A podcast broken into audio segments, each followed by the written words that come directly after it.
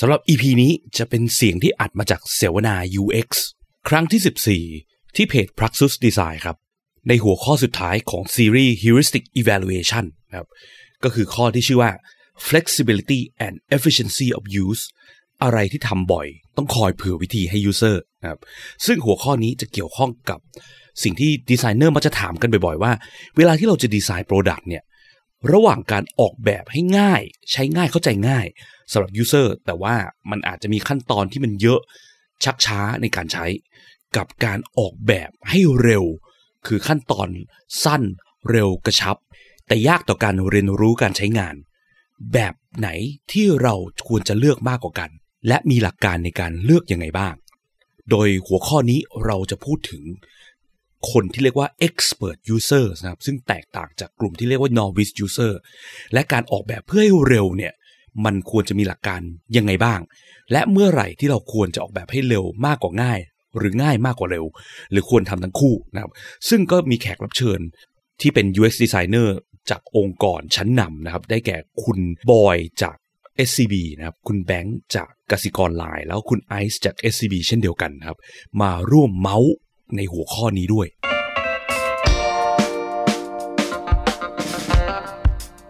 ยินดีต้อนรับเข้าสู่ผักสดพอดแคสต์ รายการที่จะพูดถึงการพัฒนาโปรดักต์ให้ดีที่สุดสำหรับลูกค้าของคุณ เพื่อธุรกิจที่ยั่งยืนกว่าด้วยกระบวนการ user experience design และ research กับผมพิษพิจารณาลัตนาที่คุณ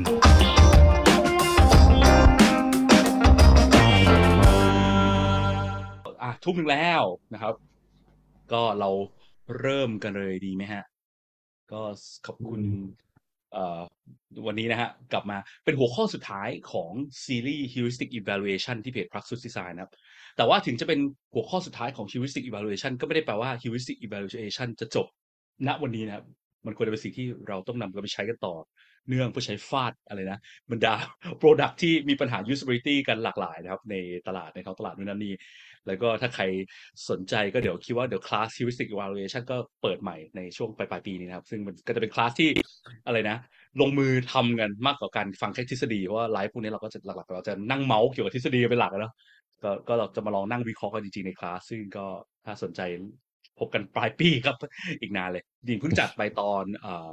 ตอนเดือนไหนนะเอ่อตุลาหรือพฤศจิกาที่ผ่านมานี่เองครับ ก็เอ่อไม่ให้เสียเวลานะ ก็เอ่อ ก่อนอื่นก็ต้องขออกราบสวัสดีนะฮะแล้วก็แนะนำตัวกันอีกครั้งเล็กน้อยนะครับ ก็ผมพิษนะครับพิจารณาตนาธิคุณเป็น founder design research director ของ Praxis Design นะครับ ก็น่าจะคุ้นหน้ากันดีสำหรับคนที่เคยเข้ามาดูนะครับ ก็ก่อนจะเริ่มเนาะก็ขอเมาส์เกี่ยวกับบริษัท Praxis เล็กน้อยนิดหนึ่งครับแล้วเดี๋ยวค่อยขึ้นเนื้อหาเนาะก็บริษัท Praxis เรานะครับเป็นบริษัทที่โฟกัสไปเรื่องการทำ user experience ในหลักๆ ในพวกเรื่องเกี่ยวกับเนี่ย usability เนี่ยการสร้าง product ที่ใช้งานได้ง่าย แล้วก็ตรงตาม need user นะครับ การทำพวก user research การทำ usability testing ต่างๆอะไรเงี้ยถ้าใครสร้าง product อยู่แล้วมีปัญหาต้องการความช่วยเหลือก็สามารถติดต่อได้ ติดต่อมาคุยก่อนก็ได้นะครับ โอเค งั้นก็ขั้นต่อไปขอแนะนำ speaker กันหน่อยเล็กน้อยนะครับ เริ่มจากคุณแบงก์กันดีกว่าครับ คุณแบงค์ช่วยแนะนำตัวหน่อยฮะคุณแบงค์ธนาคาร สวัสดีครับ ชื่อแบงค์ครับ ธนาคารจินดา ตอนนี้ทำอยู่ที่กสิกรไลน์ครับ product ที่ที่เป็น main product ก็คือ LINE BK ครับอ่าฮะเป็นเงินฝากเอ่อสินเชื่อใช่ไหมฮะมีประกันด้วยตอนนี้มีประกันแล้ว ก็ใครต้องการกู้ยืมเงินก็สามารถติดต่อ ติดต่อยืมคุณแบงค์ได้เลยนะครับ ใช่ครับ ยืมผมอ๋ได้อเลยไม่ใช่ครับสิ ต้องติดต่อไลน์บีเคสิครับโอเค เล่นมุกเล็กเล่นมุกเล็กน้อยฮะโอเคงั้นคนต่อไปอ่าขอคุณบอยดีกว่าครับ คุณบอยช่วยแนะนำคตัวหน่รัอยบ ครับชื่อบอยครับวัยวุฒินิ่มกิติกุลครับตอนนี้ทำอยู่ที่บริษัท SCB TechX ถ้างงงๆว่า SCB มันมีอะไรหลาย ๆ X ก็เราเป็นหนึ่งในบริษัทลูกนะครับ ไม่ใช่ไม่ใช่ 10X เราคือ TechX นะครับโอเคก็เออครับเป็นเป็นเป็นเอ่อบริษัททำทางด้านดิจิ t a ลโปรดักต์ให้กับเครือ SCB แล้วก็รับลูกค้าภายนอกด้วยครับ โอเคครับอ่าแล้วท่านสุดท้ายครับ speaker วันนี้ก็คือคุณไอซ์ครับ คุณไอซ์แนะนำตัวหน่อยฮะ ค่ะ ชื่อไอซ์นะคะนิชนันศักดิ์สินชัย เป็น UX designer อยู่บริษัท SCB TechX เหมือนพี่บอยค่ะ โอเคครับได้ครับขอบคุณมากครับ ก็วันนี้ได้รับเกียรติจากบรรดา UX ระดับแนวหน้าของประเทศไทยพูดอย่างนี้นได้ไหมอวยอวยเราอวยกันเองก่อนกันนะครับที่มีจุดหนึ่งเหมือนกันคือพวกเราบ้าในเรื่อง usability และ heuristic พอกันนะ วันนี้ก็เลยชวนกันมาเมาส์ในหัวข้อสุดท้ายในวันนี้ครับ ก็คืออ flexibility and efficiency of use นะฮะเป็น heuristic ข้อที่ที่เจ็ดป่ะ ถ้าจำไม่ผิดข้อที่เจ็ด HE 7 นะครับมันเป็นข้อที่เจ็ดก็จริงแต่จริง ๆ เราไลฟ์มาครบสิบข้อแล้ว เพราะว่าเพราะว่าตอนไลฟ์เนี่ยเราไม่ได้ไล่ข้อหนึ่งสองสามสี่ห้าไล่ตามออเดอร์เรา แล้วแต่สปีกเกอร์แต่ละแต่ละครั้งที่มามาไลฟ์เนี่ยว่าอยากได้หัวข้อไหน ส่วนสปีกเกอร์ครั้งนี้ไม่มีสิทธิ์ในการเลือกครับเพราะมันเหลือหัวข้อสุดท้ายดังนั้นก็โดนรับหัวข้อนี้ไปซะนะครับแต่ว่าทุกข้อมันก็สำคัญพอ มากน้อยไม่ไม่ต่างกันนะครับคือว่าเออวันนี้เราก็มาดูหัวข้อนี้กันก็มาเข้าเนื้อหากันเลยดีกว่านะครับแล้วเดี๋ยวเราจะมาเริ่มเมาส์กัน ก่อนเข้าเนื้อหาเนี่ยก็อยากอธิบายเล็กน้อยเกี่ยวกับอ่าสิ่งที่เรียกว่าอะ usability เนาะแล้วก็ heuristic กัน อันนี้เห็นสไลด์ขึ้นไหมฮะขึ้นแล้วครับโอเคครับ ก็เอ่อก็จากที่พูดมาทุกตอนเกี่ยวกับ heuristic อะนะฮะว่าปกติแล้วเวลาสร้าง product เนี่ยเอ่อ พื้นฐานด้าน user experience การสร้าง product โดยเฉพาะ digital product เนี่ยมันต้องเริ่มที่คำว่า useful กับ usable ก่อนเนาะ useful คือสร้างของให้มีประโยชน์ก็คือตอบโจทย์นี้แก้ปัญหาให้ user ได้ ส่วน usable คือเมื่อแก้ปัญหา user ได้เนี่ย user ใช้งานจริงๆอะใช้ได้ง่ายหรือยากขนาดไหนนะครับสิ่งที่เรียกว่า usable เนี่ยคือ หรือในวงการเขามักจะใช้คำว่า usability นะคือคำเดียวกัน usable กับ usability แต่ usable เป็นรูป adjective usability เป็นรูป noun นะครับทีเนี้ยในสายเรื่องของคำว่า usability หรือ usable เนี่ย มันก็จะมีหลักการที่มันเป็นมาเอ่อ support มันอยู่นะ มันไม่ใช่ว่าใช้งานง่ายยากขึ้นอยู่กับอะไร ไม่รู้เหมือนกัน แล้วแต่เอ่อโชคชะตาหรือแล้วแต่รสนิยมคนใช้มันไม่ใช่อย่างนั้น เพราะ usability มันเป็นศาสตร์ที่มันมีมันมีทฤษฎีเกี่ยวกับพวกเอ่อ cognitive psychology ของมนุษย์เราเงี้ยการประมวลผลข้อมูล information การเคลื่อนไหวลูกตาคนเราเนี่ยมันมา support นะว่า product ที่ใช้งานได้ยากเนี่ยถ้ายากมากๆเนี่ยยังไงไม่ว่าคนพันไหนมาใช้ก็ยาก แต่ถ้าเกิดโปรดักที่มันดีไซน์ได้ค่อนข้างง่ายใช้งานได้ง่ายเนี่ย คนส่วนมากก็จะรู้สึกว่าใช้งานได้ง่ายเช่นกันนะครับ ทีเนี้ยไอ้พวกหลักเกี่ยวกับ usability เนี่ยมันก็หลักๆเนี่ยมันจะเกี่ยวข้องกับ human capacity เนอะหรือข้อจำกัดของมนุษย์นะครับก็หลักๆข้อจำกัดมนุษย์ก็แบ่งคร่าวๆห้าอย่างเนาะก็เรื่อง input input คือพวกลูกตาใช่ป่ะพวกการได้ยินเสียงอะไรพวกนั้คือ input ของมนุษย์เรา memory หรือความจำนะก็คนเราก็จะมี memory สองแบบ short term long term memory เคยพูดกันในตอนเก่าๆแล้วนะครับ เรื่อง output นะ output คือการ physical effort พวกพวกการควบคุมกล้ามเนื้ออย่างเงี้ยการออกแบบปุ่มให้เล็กทำให้การควบคุมกล้ามเนื้อมันลำบากในการเล็งนะก็จะใช้งานยากขึ้นอย่างเงี้ยนะครับเรื่อง need ก็คือเรื่องพวกแบบบางอย่าง user ไม่ได้จำเป็นไม่ได้อยากจะทำแต่เราไปบังคับให้ user ทำมันเกิดปัญหาได้นะครับแล้วเรื่องสุดท้ายคือ error นะพวกปัญหา เช่นแบบ user ทำอะไรผิดพลาดตลอดเวลาแหละเราคิดถึงการที่เกิด error ของ user ไหมไว้ไหม เช่น user กดปุ่มผิด ทำผิดเข้าระบบผิดเวลาอย่างเงี้ยเราบอกยูเซอร์ครบเพียงพอไหมว่าต้องแก้ไขปัญหาเหล่านั้นยังไงนะครับ ซึ่งพูดนี้ก็พูดหมดแล้วนะครับ วันนี้เราจะมาคุยกันหัวข้อ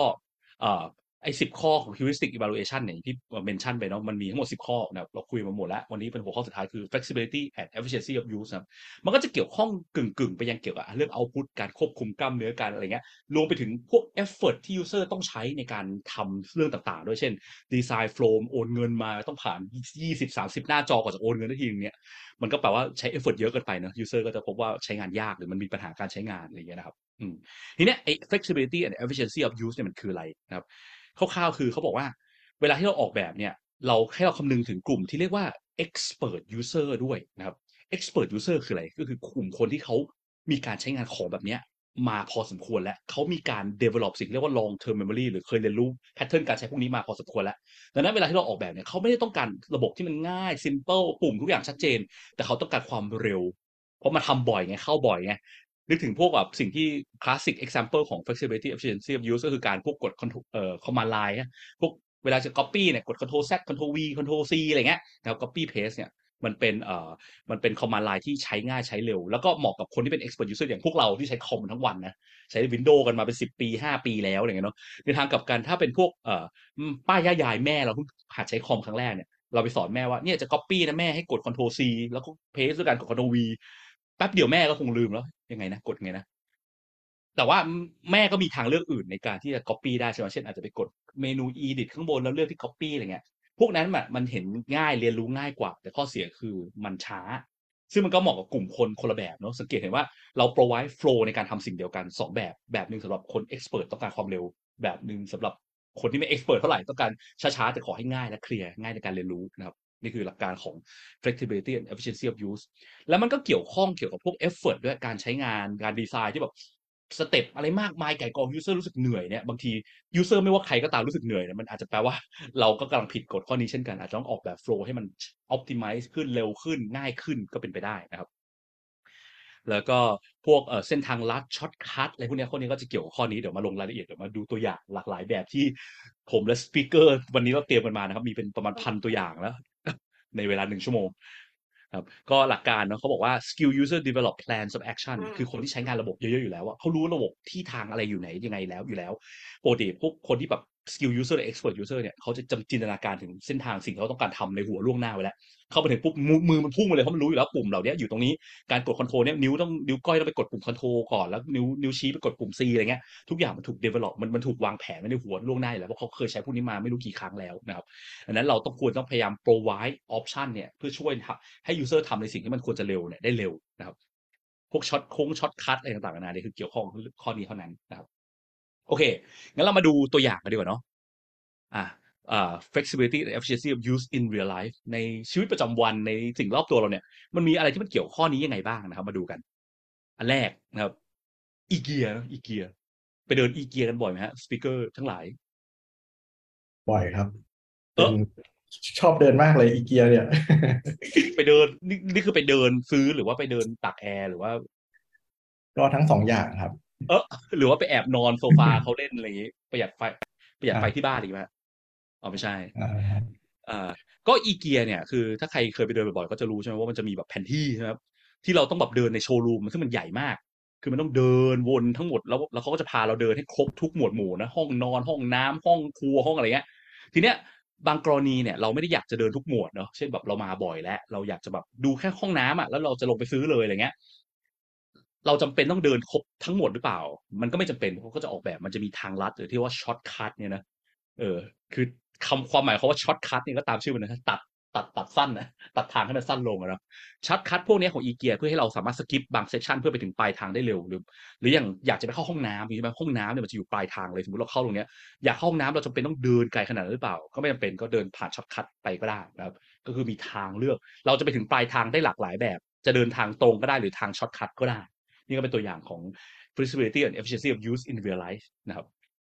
อ่าข้อต่อไปอันนี้ของคุณแบงค์ใช่ไหมฮะ ครับ อันนี้เดี๋ยวยกตัวอย่างเวลาเพิ่งไปเที่ยวญี่ปุ่นกลับมาคือที่อ่าฮะญี่ปุ่นเนี่ยไอ้ระบบจองตั๋วต่างๆ ไม่ว่าจะดูบอลดูคอนเสิร์ตดูอะไรเงี้ย มักอ่าจะต้องแบบไปจะจองที่เว็บ หรือจะจองที่ร้านก็ได้ ร้าน Lawson อะไรพวกเนี้ยแต่ต่อให้จองที่เว็บเนี่ยเราต้องไป pick up ตั๋วที่ร้านนี่อยู่ดีมันจะไม่สามารถปริ้นตั๋วอะไรออกมาได้ และทีเนี้ยก็คือไอ้ตัว machine ที่ไว้จองตั๋วเนี่ยใน Lawson เขาเรียกว่าไอ้ Loppi machine เนี่ยนะคือข้างในเนี่ยมันจะมีพวก biller หลายเจ้ามาก เยอะถ้านึกลองจินตนาการว่าตู้ ATM เมื่อก่อนมันจะมีพวกจ่ายค่าน้ำค่าไฟใช่ไหมแต่อันเนี้ยมันมากกว่าเป็นแบบเป็นร้อย เป็นร้อยร้อยเป็นพันพัน biller เลย การที่แบบใช้ user มานั่ง browse เพื่อกด หาตั๋วในวันนี้อะไรงี้รอบนี้ที่นั่งเท่านี้มันเป็นเรื่องที่แบบ แทบจะแทบจะยากมากเป็นไปไม่ได้แล้วอืมไหนจะมีคิวในร้าน Lawson ที่จะรอกดดันเราอยู่ซื้อใช่ไหมจำได้เพราะว่าฉะมันั้นมันซื้อพวกตั๋วแบบอะไรนะ museum โดราเอมอนของฟูจิอ่าฟูจิโกะอะไรก็ได้ใช่ไหม Ghibli ใช่ใช่ museum เลยใช่ไหมใช่ครับอ่าอ่าคือถ้าไหนเด่นๆหน่อยอะถ้าดูแบบข้างล่างเนี่ยมันก็จะมีเป็นเหมือน banner เลยเนาะแบบกดเข้าไปอ่าดู Ghibli ได้แต่เขาต้องไปเลือกวันเลือกเดือนอยู่ดี ทีนี้อืม Loppi เขามีวิธีแบบจัดการเรื่องพวกเนี้ยเขาเรียกว่า L code L code L code L code คือ เรากดปุ่มแรกเนี่ย input a number L code แล้วเราก็ key L code ซึ่ง L code ที่เราได้มาเนี่ย มันจะมาจากหน้าเว็บ อย่างเช่นไอ้อะ Studio Ghibli อย่างเงี้ยอืมเขาก็จะมีบอกเลยว่าเดือนเนี้ย ถ้าคนจะมาดูเดือนเนี้ยให้ใช้ L code นี้เป็นเลขประมาณห้าหกหลักอืมซึ่งมันไม่ใช่เลข Biller ID นะ แต่เลขไอ้เลขเนี้ยมันจะลงลึกไปถึงว่า ไปดู Studio Ghibli ในเดือนกุมภาพันธ์อ่า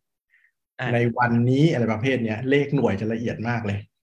ก็คือเหมือนเราจะต้องไปทำการบ้านมาดูก่อนแหละ ว่าเราจะไปดูอ่ารอบนี้นะอะไรเงี้ยแล้วเราก็มาขี่ปุ๊บปุ๊บมันก็จะพาไปในหน้าที่แบบจ่ายเงินได้เลย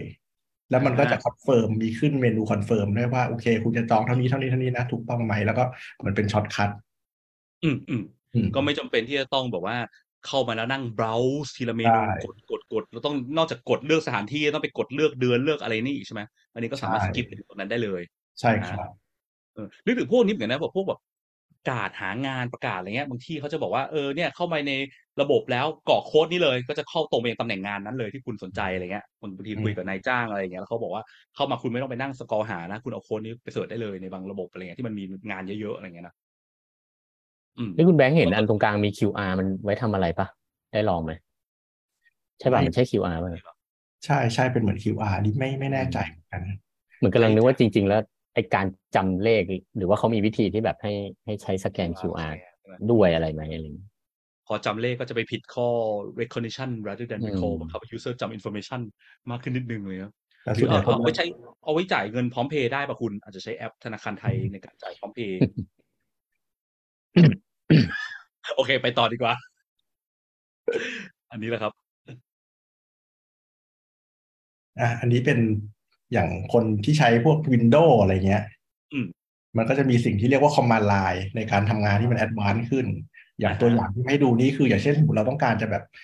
disk management ก็คือการแบบ format hard disk แบ่ง partition อะไรเงี้ย ถ้าเป็น user ธรรมดาก็อาจจะต้องใช้อะไรที่เป็นเป็นกราฟิก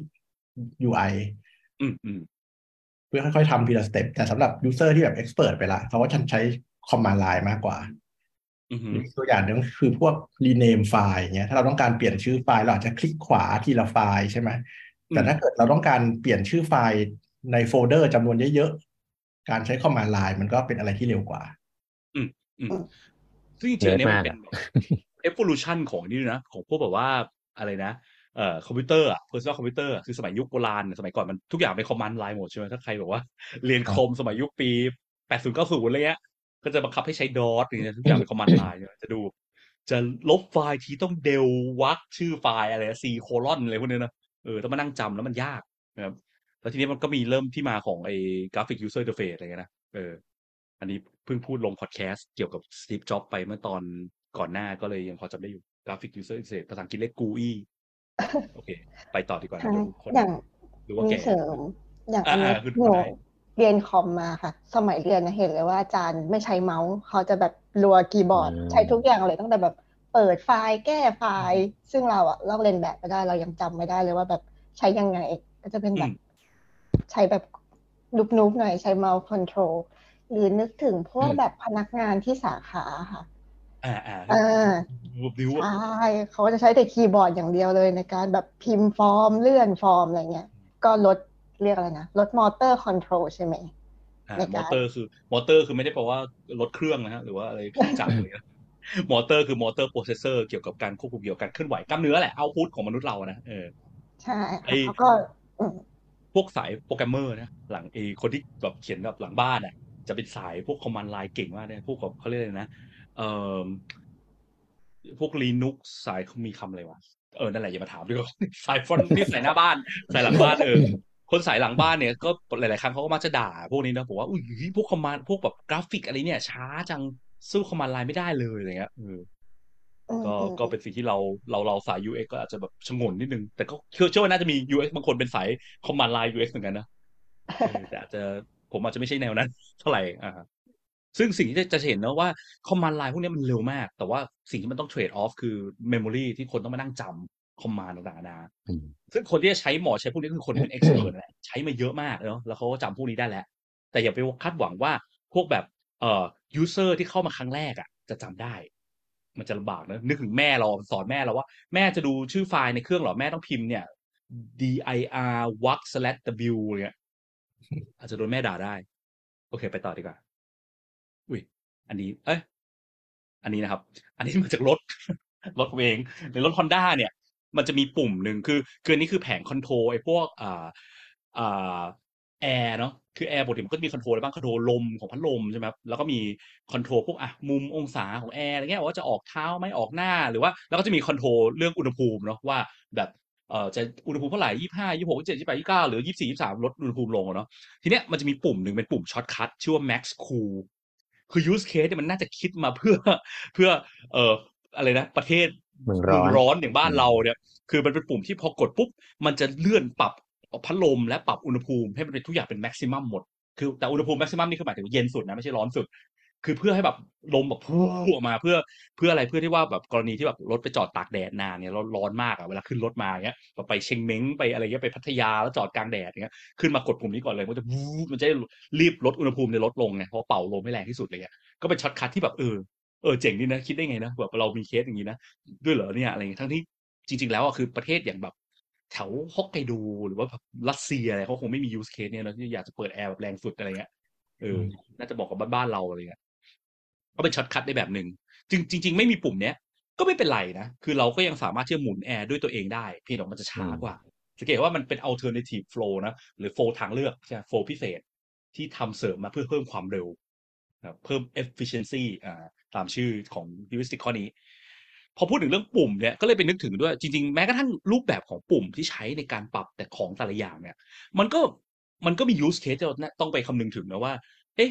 เคสนี้ควรใช้ปุ่มแบบไหนใช่ไหมเคสนี้ควรใช้ control แบบไหน ไม่ใช่คำว่าปุ่มเราใช้คำว่า control แล้วนะเพราะว่าสมมติอย่าง control ปรับแอร์เงี้ยอย่างในฮอนด้าเมื่อกี้มันจะเป็นตัวหมุนอย่างนี้ใช่ไหมที่มันที่มันสามารถหมุนแล้วมันกิ๊กกิ๊กกิ๊กเราสามารถหมุนจาก minimum ไป maximum ได้ในเวลาเร็วมากอะปืดปืดปืดอย่างนี้ใช่ไหมในทางกลับกัน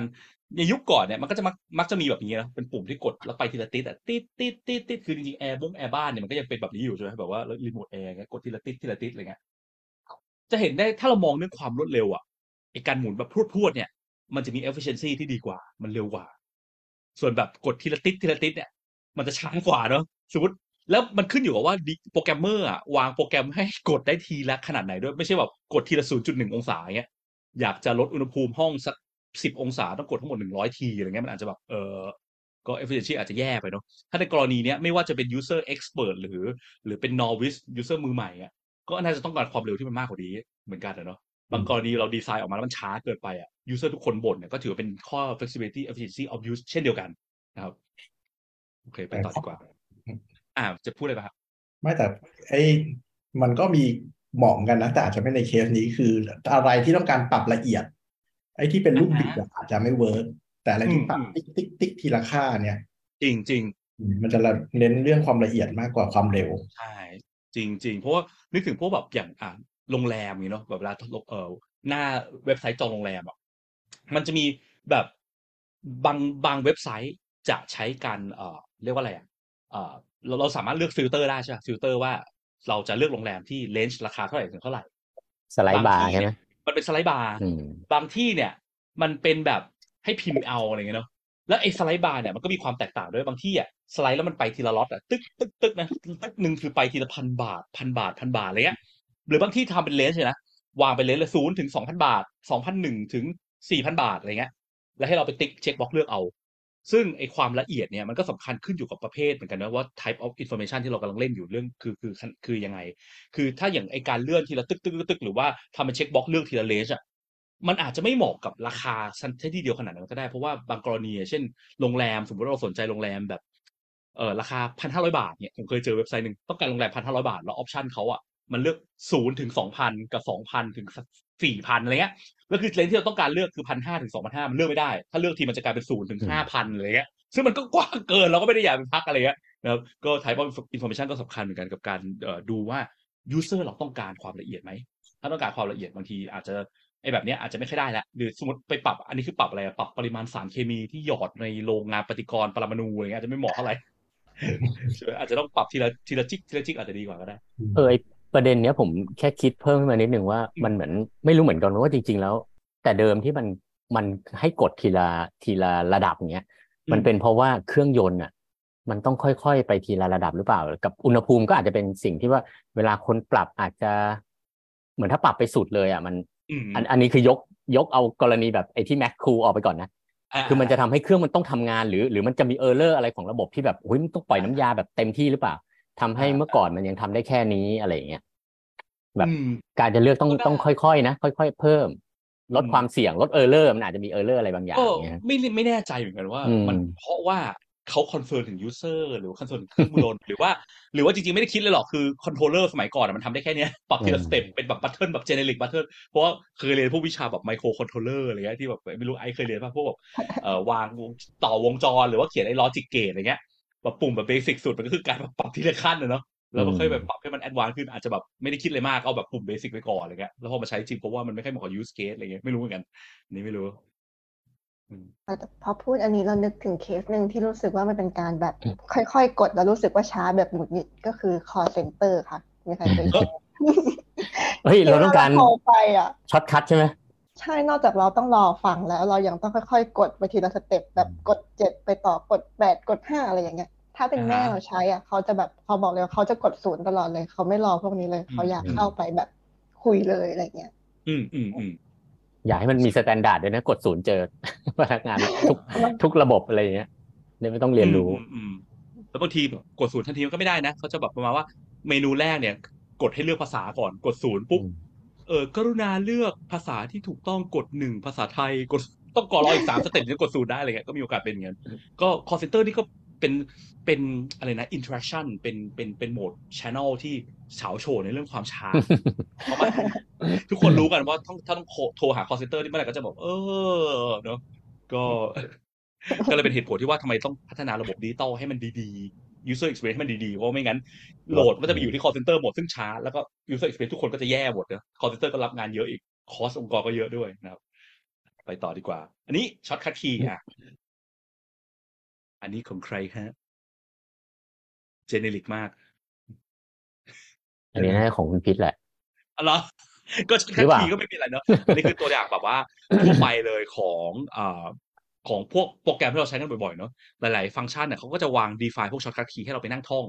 ใช่ไหมก็ตัวหลักๆที่เราใช้บ่อยๆก็อะ control y z control y เอ่อ control z หรือ undo control y redo cut copy paste นะ control x control c control v พวกเนี้ย เรามักจะจำหลาย ๆ คนมักจะจำได้ แต่ก็ไม่ใช่ว่าทุกคนจะจำได้นะคือ ถ้าคนที่ใช้บ่อยจริงๆก็จะจำได้ แต่ที่อย่างที่บอกไปตอนแรก แม่ๆอาจจะแบบจำพวกนี้ไม่ได้เพราะว่าเขาไม่เคยใช้พวกนี้มาก่อนเขาไม่เคย develop long term memory ในเรื่องนี้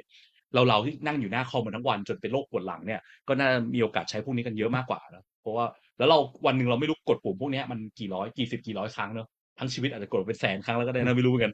ครับแต่ว่าระบบที่มันฉาวโฉ่ระบบหนึ่งก็คือระบบพวก Photoshop อะไรป่ะ พวกแบบที่ command line มันมันจะประหลาดมากมันจะไม่เหมือนที่อื่นเพราะมันมี key แบบพวกแบบอะไรอะแบบโอ้โหแบบประหลาดล้ำแล้วแล้วคือมันจะแบบต้องกดแบบ control บวก Z บวก alternate บวก shift บวกอะไรไม่รู้แบบเยอะมากอะ ยิ่งเยอะมากคือ user ก็ยิ่งจำยากเนอะก็มันก็จะเป็น trade off กันอะเนอะ provide Action มันเยอะช่องทางมากปุ๊บก็ต้องแลกมาด้วยจำนวน memory ที่ user ต้องไปจำก็ก็ยากอยู่ดีนะครับ ก็ขึ้นอยู่กับว่าเราจะ trade จะจะจะเสิร์ฟใครมุมไหนอะไรเงี้ยบางทีมันก็ต้องไปทำ research ประกอบด้วยถึงจะรู้นะอื มมีตัวอย่างหนึ่งของ Photoshop ผมไม่ได้ไม่ได้หามานะมันเป็น มันเป็น ผมไม่แน่ใจมันเรียกฟังก์ชันอะไรแต่มันจะแบบให้เราสามารถ record action ได้อะถ้าเราต้องทำแบบนั้นซ้ำๆกับทุก ๆ รูปอะไรเงี้ยเออตอนแรกๆไม่รู้ว่ามันทำได้เรียกว่า action มั้งเออเออมันมีเมนูชื่อว่า action นั่นแหละแล้วเราก็ record ไปเอออันนี้ผมว่าก็ก็เป็นอีกตัวหนึ่งที่ใช้แบบได้ช่วย ช่วยทำให้ทำงานที่ต้องทำซ้ำๆได้เสร็จเร็วขึ้นอ่าอืมจริงๆมันเป็น pattern เดียวกับที่เราเดี๋ยวเราจะพูดถึงใช่ใช่ไหมในในช่วงที่สองอะที่เกี่ยวกับว่าอะไรนะเอ่อ การดีไซน์สำหรับ expert มันรูปแบบพอเราไปใช้งานจริงมันมีอะไรบ้างเออก็อยู่ในรูปแบบแบบนั้นเหมือนกันนะครับ โอเคงั้นขอไปต่อนะ อันนี้ อ่าของใครฮะอันนี้ อ่า อันนี้ อย่างถ้าใครที่ใช้ iPad ที่แบบมีพวกปากกาเงี้ยแล้วเวลาเราจะเรียกไอแอปที่มันเป็นโน้ตขึ้นมา take note อะไรง่าย ๆ ถ้าเป็นคีย์ปกติก็คือ เอามือรูดลงแล้วก็กดปุ่มไอ้ ที่ลูกศรสีแดงชี้อะครับ เรียก Quick Note ขึ้นมา แล้วมันก็จะขึ้นแอปเขียน แต่อีกวิธีหนึ่งที่มันเป็น shortcut ของเขาคือ ให้ใช้ปากกาลากปาดจากมุมล่างขวาขึ้นมาอืมปึ๊บปืดมันก็จะเรียกโน้ตขึ้นมาเลย ซึ่งมันก็จะแบบอิงเกี่ยวกับคล้ายๆอะไรอะคล้ายๆการจดโน้ตจริง ๆ ด้วยแหละ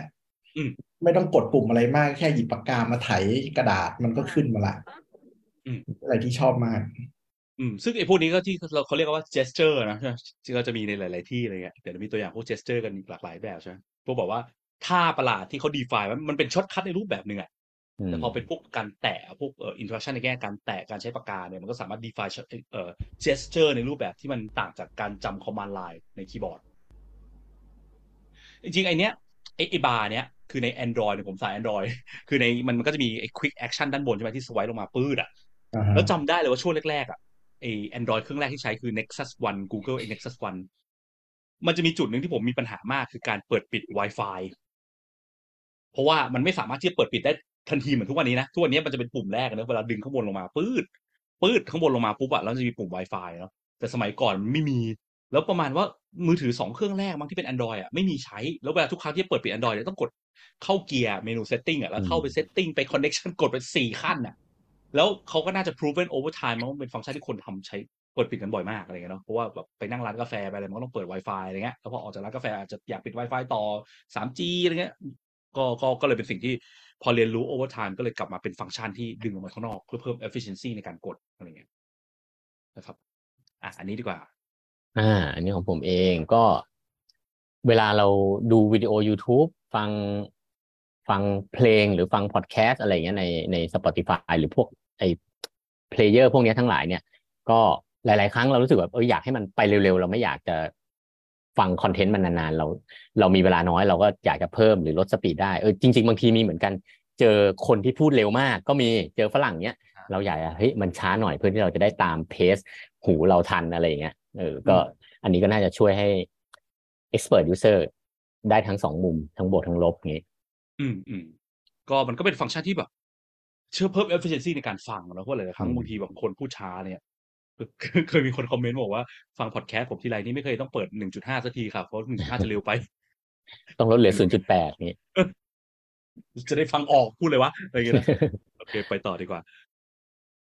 อ่าโอเค อันนี้ครับอันนี้คืออะไรฮะอ่า gesture มาแล้วอ่าอันนี้ อันนี้ก็เป็นอีกอันหนึ่งเป็น gesture ที่ที่อาจจะกลายเป็น norm ไปแล้วว่า เวลาเราสว i p e ไอตัว section อย่างเงี้ย มันก็จะมี action ให้เราเลือก อย่างอันนี้ก็สมมุติว่าถ้าเราอยากจะลบอย่างเงี้ย มันก็สว i p e แล้วก็มีเมนูโผล่มาได้เลย ซึ่งไอหน้าจออันขวาสุดนั้นมันคือแบบว่าถ้าเรากดเข้าไปในในแต่ละโน้ตเนี่ย มันก็ไปต้องไปกดลบข้างในได้อีก คือมันมีแหละ แต่โเพื่อความไวกว่า เราก็สามารถทำได้ที่ข้างนอกเลย ถ้าเราโอเคเรามั่นใจในในในไอตัวเนี้ยว่าเราไม่อ่าไม่ต้องการใช้มันแหละ ก็คือปกติถ้าจะลบอะคือ ถ้าไม่มีไอไอบาร์สวายอืมสวายตรงเนี้ยก็คือกดต้องกดโน้ตสามกดเสร็จปุ๊บมันก็จะเปิดหน้าโน้ตสามขึ้นมาครับก็ไปแล้วมุมขวาบนที่เมนูขวาบน แล้วก็กด delete ซึ่งจะ delete ทีแบบประมาณสามสี่สเต็ปอะไรอย่างเงี้ยใช่ไหมครับ อันนี้ก็จะแบบปึ๊ดสวายปุ๊บอืมแหกออกมา แล้วกดปิดทันทีกดแล้วยิ่งไม่อยากเออถ้าเราอยากลบมากกว่าหนึ่งอัน มันก็จะทำที่หน้านี้ได้เร็วขึ้นด้วยอย่างนี้จำได้ว่าคนใช้ Android อะยุคแรกๆอะมักจะมีปัญหาเพราะอันนี้มันเป็นสิ่งที่มันซ่อนอยู่อะคือถ้ามือไม่เผลอไปปัดโดนไม่มีทางรู้ว่ามีอะไรเงี้ย เออเอออัอันนี้อันนี้ก็จะเป็นปัญหาเรื่อง learning อะเนาะอ่าอืมอืมอืมมันต้องมันต้องก็ expert แหละเออใช่เคยก็เรียนรู้จะมาสังเกตแล้วเห็นว่า เออ มันมันมันเทรดออฟกันเนาะสาย efficiency of use เนี่ยจะเป็นสายเร็ว เรียนรู้ไปเถอะแกต้องรู้อืมแกแกเรียนรู้ยากนิดนึงไม่เป็นไร ขอให้เร็วเพราะว่าเราทำให้ expert ไม่ได้ทำให้ novice นะครับแต่จะมีกรณีทำให้ novice เช่นกันก็คือกรณีที่แบบมันช้ามากอะจน novice ยังด่าอย่างเงี้ยก็คือทุกคนควรต้องทำให้เร็วหมดอะเช่นแบบไอ้เมื่อกี้นะ optimize flow optimize วิธีการอะไรเงี้ยเดี๋ยวเดี๋ยวมีตัวอย่างเพิ่มเนาะ อะไปต่อดีกว่า อันนี้อ๋ออันนี้เป็นวิดีโอที่ที่เรคคอร์ดไว้ให้ดูเฉอ๋ยอๆอันเมื่อเพราะกี้มันเป็นเหรอ gesture จะได้เห็นแอคชั่นอ่าคล้ายๆเหมือนโน้ตในไม่ไง iPad ก็เราเมื่อกดกี้เข้ามาในนี้ถึงจะเห็นโอเค เห็นภาพชัดเจนขึ้นอะภาษาจีนตอนแรกกดสวายปุ๊บแหกแล้วก็จิ้มได้เลย โอเค ครับโอเคอะไปต่อสามดีทัชอ่าสามดีทัชผมว่าอันเนี้ยก็ไม่แน่ใจผมก็ไม่ใช่สาย Android แต่ก็คิดว่ามันก็ทำได้เหมือนกันแหละก็คือ เอ่อ กด long press อย่างเงี้ยแล้วมันก็จะมี quick action อันนี้มันก็จะทำให้เราสามารถ access เข้าไปในในในใน action ที่เราต้องการใช้ทำบ่อยๆ แต่อันเนี้ยมันจะเป็น by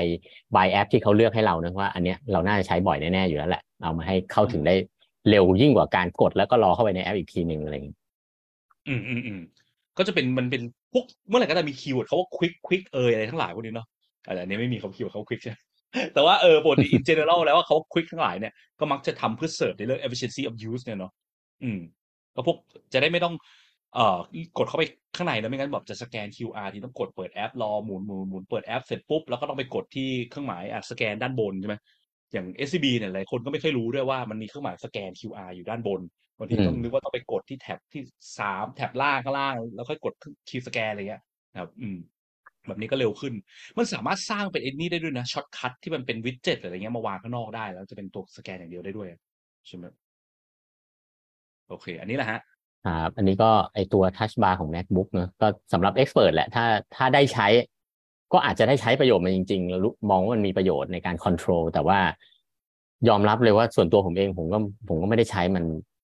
คุ้มค่ากับที่มันมันมีฟังก์ชันเนี้ยเออรู้สึกว่ามันใช้งานยากเหมือนกัน มันต้องแบบโฟกัสเออ เคยอ่านอืม article เหมือนกันเขาจะบอกว่า action พวกเนี้ยมันแบบมันควรจะต้องทำบนคีย์บอร์ดมากกว่า เพราะเราเวลาเราทำเราจะมองจอมากกว่า ที่จะต้องมาสัมผัส ผมว่าเมคล้าย ๆ กับหน้าจอรถแหละ ที่แบบว่า เออเราต้องโฟกัสมากกว่า เวลาเราเราจะกดปุ่มไหนอะไรอย่างเงี้ยอืมพอมันเป็นคีย์บอร์ดมันน่าจะสะดวกกว่า อืมพวกแบบอะไรที่ดึงพวกเอ่อ shortcut key ออกมา ให้คิดว่าพวกนี้คนน่าใช้บ่อยใช้เร็วเนอืมอะไรเงี้ยเนาะก็เอามาไว้ข้างนอก แต่บางที ถ้าไว้ไปไว้มาปุ๊บมันอาจมีโอกาสที่แบบอาจจะยากยากขึ้นก็เป็นไปได้นะ ถ้าไม่เคย user test หรืออะไรเงี้ยบางทีมันมีโอกาสที่เราทำแล้วเราสร้างความผิดพลาด ไม่ได้เร็วขึ้นช้าลงก็มีอยู่เหมือนกันนะครับ ต้องเป็นสิ่งที่ระวัง อืมจะเห็นได้ว่า macbook รุ่นใหม่ก็อืมก็เอาออกกลับกลับเป็นคีย์บอร์ดแล้วใช่ไม่มีแล้วถูกแล้วเขาออกแล้วคนไม่ได้เรียกร้องเอากลับมาเท่าไหร่ด้วยนะอ่าแสดงว่ามันอาจจะแบบมันไม่ไม่ได้ work จริงๆขนาดนั้นอะเอออืม อันนี้อะเมาส์ใช้อยู่ครับไอ้ยก็หลาย ๆ คนก็น่าใช้เมาส์พวกพวกเมาส์หรือไอ้ที่มัน advance advance ใช่ไหมสามารถแบบ customize เอ่อ command key เออได้ใช่ไหมมันจะมีปุ่มแบบปุ่มเผื่อไว้อะสองสามปุ่มอะไรเงี้ย เราสามารถ define ได้กดปุ่มนี้เกิดอะไรขึ้น กดปุ่มนั้นเกิดอะไรขึ้นเงี้ยเหมือนกันสุดท้ายไม่เคยใช้ น่าจะเหมาะกับคนแบบสายเด็กแบบเล่นเกมแบบระดับ pro pro นะที่แบบเขาต้องการแบบเร็วมากจริงๆ แล้วเขาคือเพราะว่าเป็นปกติปัญหาของการพวก customize ปุ่มพวกเนี้ยคือเราจะจำเองไม่ได้สักพักเราเอ๊ะ กดนี้เกิดอะไรขึ้นวะ หรือว่าบางทีไอสิ่งที่เราไป customize ว่าเราทำบ่อยบางทีเราก็ไม่รู้ตัวนะว่าเราทำบ่อยจริงเปล่าสุดท้ายมาถึง เอ๊ะเราคุ้นกับการเอามือไปอะไรนะใช้เมาส์ wheel ในการ scroll หรือว่าใช้ command อื่นมันมันคุ้นกว่าเพราะมันอยู่ในลองเทอร์ม m ม m แน่นกว่าก็เป็นไปได้แล้วมันก็เป็นเป็นจุดที่แบบ อาจจะไม่ได้เสิร์ฟคนทุกคนนะลุงลุงลุงอย่างนี้อาจจะอาจจะขี้เกียจเรียนรู้อะไรเพิ่มอะไรเงี้ยก็ก็ก็เลยไม่เสิร์ฟเท่าไหร่นะครับอืม อะอันนี้กล้องใครฮะ อันนี้ก็จะเป็นกล้องค่ะ คล้ายๆ กับเมาส์เมื่อกี้เลยก็คือมันจะมีปุ่มอย่างตัวปุ่ม Q กับปุ่มเล็ก ๆ ที่อยู่ขวาบนอันเนี้ยค่ะ ก็เป็นปุ่มที่สามารถคัสตอมไมซ์ได้ว่าจะให้เปิดฟังก์ชันอะไร ตอนที่ทำอะคือไปดูเป็นคลิปเลยนะเขาก็จะมีคนที่ถ่ายพวกแนว street ที่เหมือนจะมีคนแบบเดินปัดหน้าเยอะๆอะไรเงี้ยค่ะเขาก็จะเซตอืมปุ่มเนี้ยไว้ให้เป็นปุ่มล็อกว่า โอเค อันเนี้ยล็อกโฟกัสไว้ตรงนี้ใครเดินปัดหน้าแสงก็ไม่เปลี่ยนโฟกัสก็ไม่เปลี่ยน หรือว่าบางคนที่เขาเน้นถ่ายพวก travel ท่องเที่ยว เป็นการถ่ายแบบที่เช้าจรดเย็น เขาก็จะเปลี่ยนปุ่มเนี้ยให้เป็นปุ่มอย่าง ISO ให้มันถ่ายแบบอืมกลางวันก็ได้กลางคืนก็ปรับได้ง่ายๆอะไรเงี้ยค่ะ เออก็แบบอืม customize ตามลักษณะของการถ่ายรูป แล้วก็อืมอืมอืมอีกอันหนึงก็คือมันจะมีปุ่มที่ fix function มาให้อยู่แล้ว พวกไอ้ปุ่มที่มันหมุนๆอะไรเงี้ยค่ะเออเป็นอืมฟังก์ชันที่คนปรับบ่อย ซึ่งเราก็เราคิดว่ามันแบบใช้ง่ายกว่าการปรับใน touch screen เยอะเลย เหมือนระหว่างที่ถ่ายไปนิ้วชี้อาจจะแบบเลื่อนๆไปด้วยได้อะไรเงี้ยก็ปรับได้เร็วดีค่ะ อืม พอพูดถึงเรื่องไอ้กล้องเนี่ยแอบนึกถึงอันหนึ่งคือ เอ่อ คือคือใช้ใช้ใช้ Android สองยี่ห้อ คืออ่าอะไรนะซัมซุงหัวเว่ยกับหัวเว่ยกับกับซัมซุงแล้วไอเอ่อไม่ใช่ถือหัวเว่ยกับอะไรก็ไม่รู้จำได้ว่าคือยี่ห้อหนึ่งอะ คือหัวเว่ยเนี่ยเวลาสมมติเราอยากจะตั้งเป็น timer self timer มันจะต้องกดเข้าไปใน setting ก่อน แล้วก็ค่อยไปกดเลือกว่าจะเปลี่ยนเป็น timer สามวิห้าวิอะไรเงี้ย แต่อีกยี่ห้อหนึ่งจำไม่ได้แล้วอันไหน ไม่ใช่ซัมซุงแหละหรือซัมซุงไม่รู้จำไม่ได้แล้วเครื่องเก่าๆหน่อยมันเอาปุ่มไอ้ timer มาอยู่ข้างนอก แล้วปรากฏว่าเราอะเป็นคนเพิ่งรู้ตัว พอพอลองใช้จริงๆเราถึงได้รู้ตัวว่าเออเราตั้ง timer บ่อยนะแบบเวลาไปเที่ยวแบบอะไรเงี้ย ตั้งจะถ่ายหลายคนนู่นนี่อะไรเงี้ยแล้วเวลาทำหัวเว่ยนี่มันช้าเวลากดเนี่ยก่อนจะแล้วพอพอเวลาพอพอกด บางทีเป็น timer ค้างไว้แล้วจะถ่ายแบบเร็วๆปุ๊บกลายเป็น timer ขึ้นอีกอืมก่อนจะเปลี่ยนกลับมาเป็นโหมดปกติ ก็กดหลาย step อะไรเงี้ย ก็อันนี้ก็เป็นสิ่งที่น่าสนใจเหมือนกันนะคือบางทีอะเราก็ไม่รู้นะว่า user เราอะกลุ่มไหนที่มันใช้มากกว่ากัน ต้องมีการไปเก็บ stat พวกเนี้ยใช้การเก็บ stat มาวิเคราะห์ได้เลยนะว่า user หรือบางทีอาจจะเก็บ stat เดียวไม่พอได้เพราะว่า user ไปกดปุ่มนี้มากมันอาจจะไม่ได้แปลว่า user ต้องการแต่เขากดผิดมากอะไรเงี้ยพลาดบ่อย interview เลยครับเพื่อเพื่อศึกษาพวกนี้เพื่อว่าแล้วปุ่มไหนที่มันคุ้มค่ากันที่มันอยู่ข้างนอกจริงๆที่ต้อง efficient จริงๆอะไรเงี้ยเออ ก็ก็เป็นสิ่งที่น่าสนใจนะครับอะอันนี้ล่ะอืมค่ะ ในวงการกล้องก็ยังมีสิ่งเพื่อความ efficient อีกเต็มไปหมดเลย เสียตังค์เต็มไปหมดโดนอันนี้ก็เป็นโดนหลอกตัวอซื้อย่างไปแล้วใช่ครับ นี่ก็เป็นตัวอย่างหนึ่งคือกระเป๋า เป็นกระเป๋าเป็นกระเป๋ากล้องแหละค่ะ เขาจะมีขายช่องที่เรียกว่า quick door slide access คือปกติถ้าเรา Quick door สะพายกระเป๋าหลังอะแล้วเราอยากจะหยิบของเราต้องหยิบมาข้างหน้าแล้วก็ลูดอย่างนี้ใช่ไหมคะอ่าอ่า แต่อันเนี้ยเขาสามารถที่จะแบบระหว่างที่เราสะพายอยู่ ก็คือเหวียงมาข้างๆ แล้วก็เปิดรูข้างๆได้เลยใช่ก็คืออันนี้ไม่ต้องไม่ต้องไม่ไม่ต้องไม่ต้องปลดสายกระเป๋าก็ยังสะพายอยู่แค่จิบหยิบมาปุ๊บแล้ววืดมาข้างๆอย่างนี้ได้เลยแล้วหยิบของข้างๆได้ โดยที่ไม่ต้อง ไม่ไม่ต้องไม่ต้องถอดสายสะพายอ่าใช่ค่ะก็จะแบบหยิบกล้องได้อย่างรวดเร็ว หรือว่าก็มีการ customize ได้ด้วยอย่างช่องข้างใน เขามีขายเป็นพวก partition กั้นแบบเนี้ยค่ะ เออแล้วก็ปรับ partition ให้เข้ากับรูปทรงกล้องรูปทรงเลนส์ของเราได้อืมมี keyword คือความอะเร็วมีคำหนึ่งคำว่า customize เนาะเดี๋ยวมาลงรายละเอียดอีกที customize ก็เป็น part หนึ่งที่เกี่ยวข้องกับเรื่อง flexibility efficiency เหมือนกันแต่จริงๆกระเป๋ามันก็แบบมันมันมันต้องดีไซน์เพื่อไอ้นี่ด้วยนะพวก quick access เดี๋ยวนี้มันมีใช่มีช่องใช่เยอะเออจริงๆเออเวลาไปถ่ายรูปไปต่างประเทศไปอะไรเงี้ยแบบ moment แบบว่าวินาทีนี่มันสำคัญมากนะบางทีมันมีอะไรประหลาดโผล่มาเฮ้ยจะถ่ายแล้วหยิบโอ้โหกว่าจะหยิบออกได้นี่แบบ มันช้าเกินเราก็แบบบางทีแบบโอ้พลาดโอกาสนั้นเลยนะเช่นแบบตัวอะไรประหลาดๆเดินมาอะไรเงี้ยเราเฮ้ยจะถ่ายพอหยิบกล้องมาเสร็จแม่งเดินไปนู่นแล้วอย่างเงี้ย ก็อดถ่ายก็มีเหมือนกัน ใช่ค่ะอืมมันมีแบบไอช่องนี้คือ quick access เร็วที่สุดมีเร็วน้อยกว่านั้น แต่มันเป็นซิปอยู่ข้างนอกก็เอาไว้เก็บพวกแบบพาสปอร์ตกระเป๋าตังค์มือถืออะไรเงี้ยเขาก็ทำเป็นช่องแยกๆไว้หมดเลยนะคะ แต่พอหยิบพาสปอร์ตเร็วมากก็อาจจะเสี่ยงต่อ security เดี๋ยวมาคุยเรื่องนี้ตอนจบกันดีนี้ความเร็วของ security นะครับ อืมอ่า อันนี้นะฮะอันนี้มีต่ออีกหนึ่งเมื่อกี้เราพูดถึงปุ่มพวก physical ใช่ไหมคะว่ามันเร็วอืมที่จริงเคยไปอ่าน study มาของเรื่องรถ คือเขาเอารถหลาย ๆ รุ่นมาเทียบกัน มีตั้งแต่รุ่นที่แบบเก่ากึกเลยเป็นปุ่ม ปุ่มทั้งรถเลย อันนี้เป็น Volvo V70 ไม่แน่ใจมีพี่คนไหนเกิดทันหรือเปล่าแต่หนูเกิดไม่ทันทันแหละแต่ไม่อยากยอมรับนี่แหละ จนถึงรุ่นที่มันใหม่มากๆเลยที่เขาบอกว่าเออมันเปลี่ยนเป็น touch screen กันหมดแล้วอ่าฮะน่าจะเหมือนเทสลาก็น่าจะเป็นประมาณนี้ MG ไอเนี่ยอะไรนะ Haval Jolion เลยเคยไปนั่งกันก็ก็ก็พยายามเปลี่ยนมันมันเป็นเทรนด์ใหม่นะโอ้ทุกอย่างต้องไปอยู่ใน touch screen บนจอให้หมด มีแท็บเล็ตอยู่ติดอยู่หน้ารถอะไรอย่างเงี้ยนะใช่ค่ะ คือวิวิธีการ test อะคือเขามี task ให้คนลองปรับดูไม่ว่าจะเป็นพวกแบบปรับแอร์ปรับเบาะปรับอะไรอย่างเงี้ยปรับในรถนะคะอะโดยตอนที่ตอนขับหรือตอนจอด ตอนขับเหน่ามือนจะต้องตอนขับเนาะอืมใช่ตอนต้องเริ่มต้นอ่าค่ะปรับตอนเริ่ม